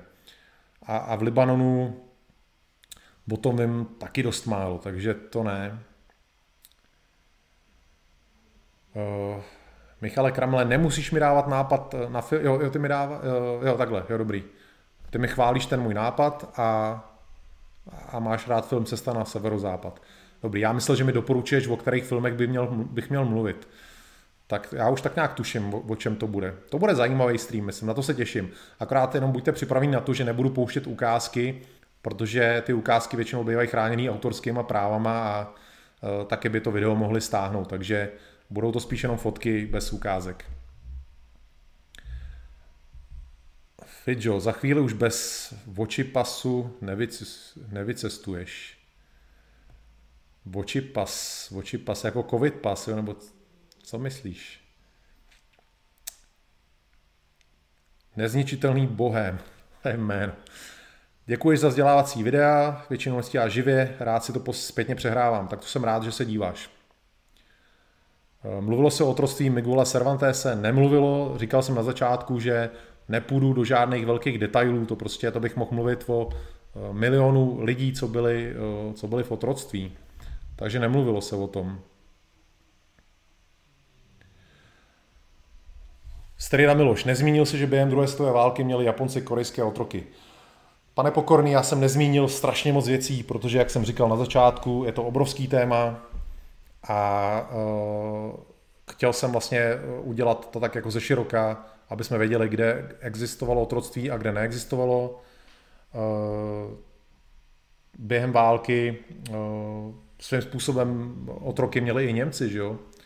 Eh, takže to, tohle bylo jako obrovsky rozšířený, to jo, ale uh, když jsem mluvil o otrokářství nebo o otroctví, tak to byl nějaký prostě status takový dlouhodobý a ve válce, v druhé světové válce, to byly spíš v podstatě svým způsobem takový uh, zajatci na dobytým území, což by možná s koncem války skončilo, takže Eh, tohle jsem nezařazoval. Jako o, o válce, eh, druhý světové válce jsem dneska vůbec eh, nemluvil, ani jsem mluvit nechtěl, takže se o tom ani teď nějak nebudu moc bavit. Samozřejmě o tom vím, že Japonci nejen korejský otroky, ale že prostě všude skoro kde byli, tak tam ty lidi svým způsobem nějak zotročovali. Ale zase, jak jsem zmínil na začátku, většina těch oblastí, o kterých jsem mluvil, by se zasloužila samostatný projednání. na což nebyl prostor a čas, takže do toho se nějak nebudeme pouštět. Martin Pitr zmiňuje knížky Karla Máje, Žila Verna o otrokářství. Jasně, pět neděl v balóně, anebo ještě jedna knížka právě o té Africe, sakra, teď jsem zapomněl název od Žila Verna. Pět neděl v balóně a ještě jedna, ještě jedna to zmiňuje. Třeba si někdo z vás vzpomene.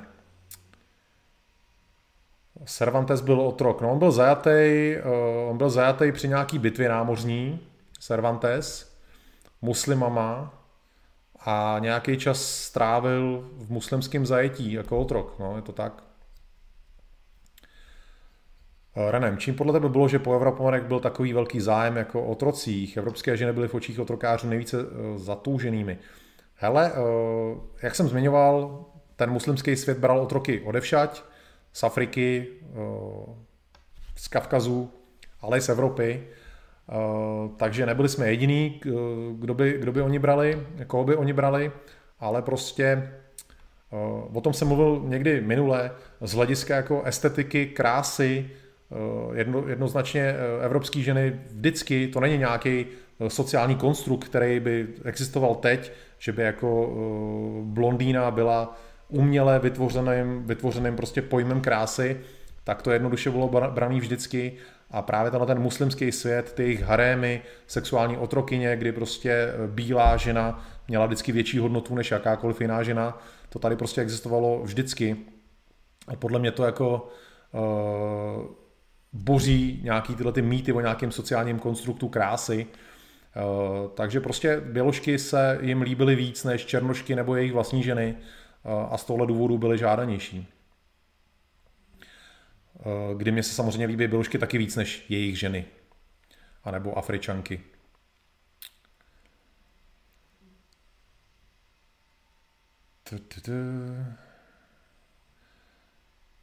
Renem ty máš ještě doplnící dotaz. Bylo to tím, že byly opravdu krásné, nebo to mělo nějaký společenský vliv, že by lidé z vyspělejší kultury by se měli zotročit?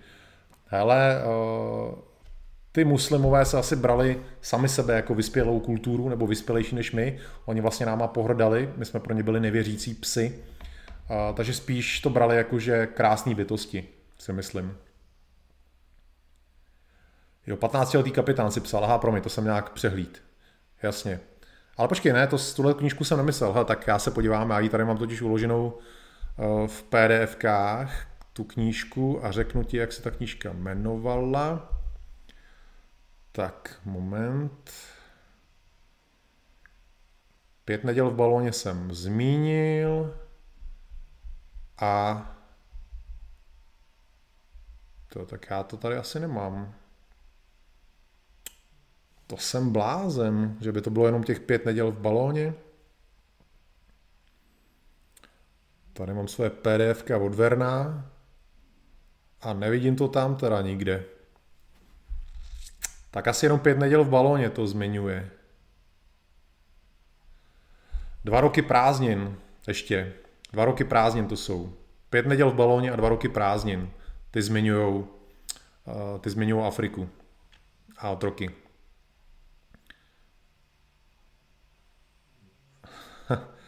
Hele, Amičeku, ty máš otázku, na kterou znáš odpověď. Přiznej se.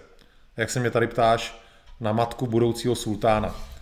Amičeku, přiznej se, že se mě neptáš jen tak, že jsi to teď nevycucal z hlavy, ale že znáš odpověď.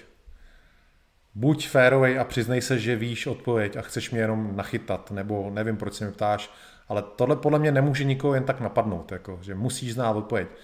Samozřejmě, že otrokyně se mohly stát a stávaly se matkama budoucího sultána.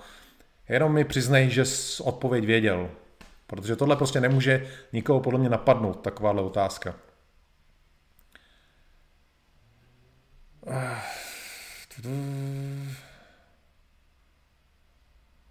Vlad druhý třetí byl unesen Turky. Eh, nevím, jestli byl unesený, anebo jestli Eh, byl odevzdaný dobrovolně, tam na tom Balkáně vlastně dávali, eh, odevzdávali Turkům děti dobrovolně.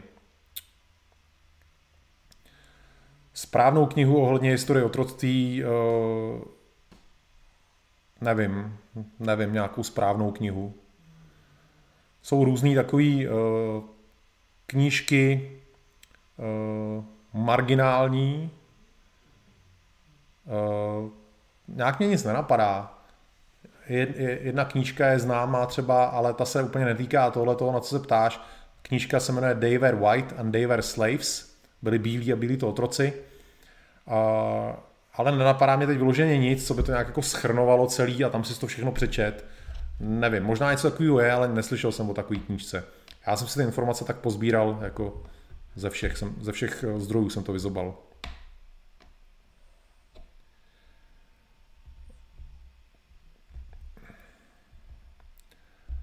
Michal Sedláček. Většině chlapů se líbí ty ženy, které v okolí až tolik nevidí. Jako často nám Aziatky nebo opálenější Evropanky. Hele, to má Michale zřejmě asi každý jinak. No. Mně se Aziatky nelíbí, takže asi možná patří mezi menšinu Evropanů, nevím. Vidím rozhodně kolem sebe hodně bělochů s Aziatkama. Eh, tím nemyslím v mimokruhu přátel, to absolutně ne. Ale tady, kde bydlím, dost často vidím nějakého bílého s Aziatkou. Takže eh, je mi jasný, že to existuje, ale nevím, jestli jako většina to Evropanů takhle má. Pro mě jakoby symbolem krásy je Evropanka, ne, ne kdokoliv jiný. Tak, uh, přátelé, já nevím, uh, ještě tady Mikuláš Duga píše o Tarzanovi, že se tam objevuje, o arabských otrokářích. Hele, ve starých knížkách se tohle objevovalo, byly ty staré filmy, kde se tohle objevovalo, ale dneska už to moc není. Dneska pokud prostě máš téma otroctví, tak je to vždycky běloch, který zotročuje Černocha. Uh, jinak bych Reneme rád zůstal u tématu. Uh, tady sice je to zajímavá otázka, ale uh, nechci, abyste se mě tady ptali na cokoliv. Já bych rád zůstal u tématu otroků a otrokářství. Jinak, který evropský národnosti jsou podle tebe nejkrásnější?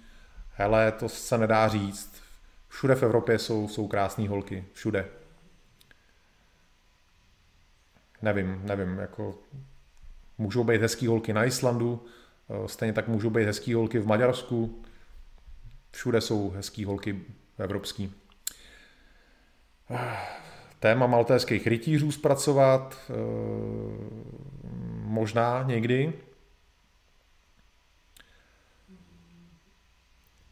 Juraj Bolcár. Otrokem je ten, kdo nemůže vyslovit nahlas, co si myslí. Euripides. Zdraví a přeje pěkný večer. Poslouchá mě na Kulturblagu. Díky, Juraji. Tak přátelé, nevím, jestli vás ještě napadne nějaká dobrá otázka.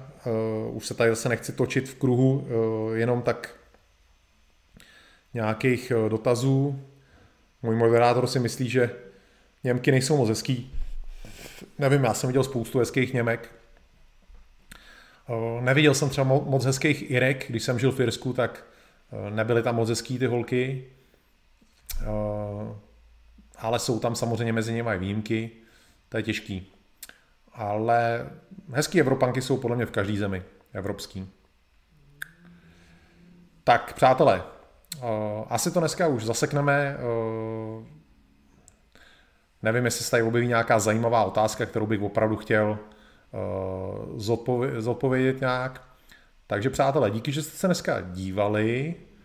Eh, převedu na ten stream i na, eh, na eh, podcast na Spotify. Pro ty z vás, co pak posloucháte někde v autě nebo podobně. Dáme si klasicky víkendovou pauzu a v neděli se s něčím objevím. Jinak říkám, na příští čtvrtek teda přichystám vysílání o filmech, který považuji za kulturně, kulturně zajímavý, jako důležitý, že by eh, každý z nás měl vidět ty filmy, protože nějak formují eh, ať už teda naše myšlení, eh, nebo jsou zajímavý z historického hlediska, nebo z čehokoliv. Takže příští čtvrtek bude patřit filmu a chystám pro vás speciální vysílání o tom, jak, jak v současné době vypadá nacionalistická scéna v Rusku. Jinak Dave se ptá, kdy jsem byl v Irsku, byl jsem tam od ledna do července 2000. Amiček, přiznávám, přiznáváš se. to je jasný, já totiž odhalím vždycky všechno. Takže ani si nemohl zapírat, já bych tě odhalil, ale dobrý. Uh, tak hele, asi to zabalíme lidi. Ještě jednou děkuju, jsem zase do toho zase něco povídal, ale vždycky chci svoje vysílání skončit tím, že vám poděkuju za to, že se díváte, za to, že chodíte sem na ty vysílání, za to, že posíláte vaše příspěvky finanční, ať už tady přes YouTube nebo přes PayPal. Hodně vám za to děkuju. Tím si buďte jistý, že, že, jsem, že jsem vděčný, že si vážím vaší pomoci. No a e, těšte se na další, na další vysílání se mnou a přeju vám teda tímto dobrý víkend, už se mě neptejte na nic, už nebudu odpovídat a e, mějte se prostě všichni fajn a vidíme se v neděli a teď samozřejmě přichází kouzelník, se kterým každý vysílání vždycky končí. Takže uh, mějte se skvěle, mějte krásný víkend a v neděli čau, ahoj.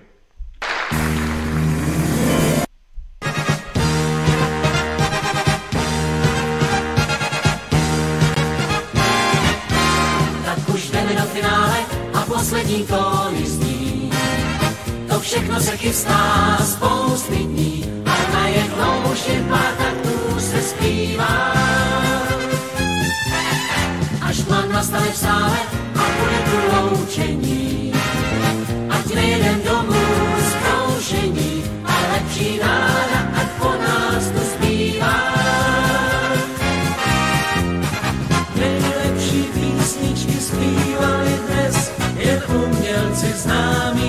hlasem i bez. A ženy jak jsem se líbily všem. A když jste se chvíli smáli, tak dali jste kousek chvály i nám.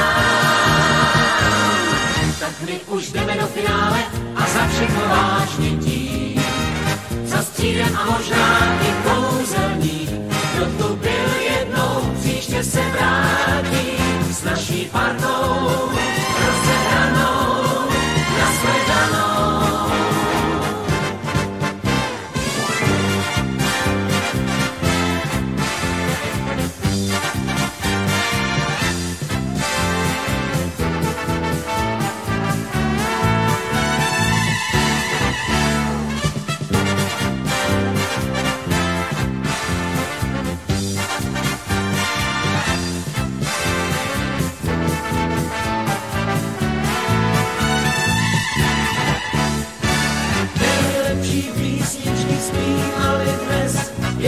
umělci známí s hlasem i bez. A ženy jak jsem se líbily všem. A když jste se chvíli smáli, tak dali jste kousek chvály i nám. Tak my už jdeme do finále a za všechno vážně tím. Za střídem a možná i kouzelník, kdo tu byl jednou, příště se vrátí.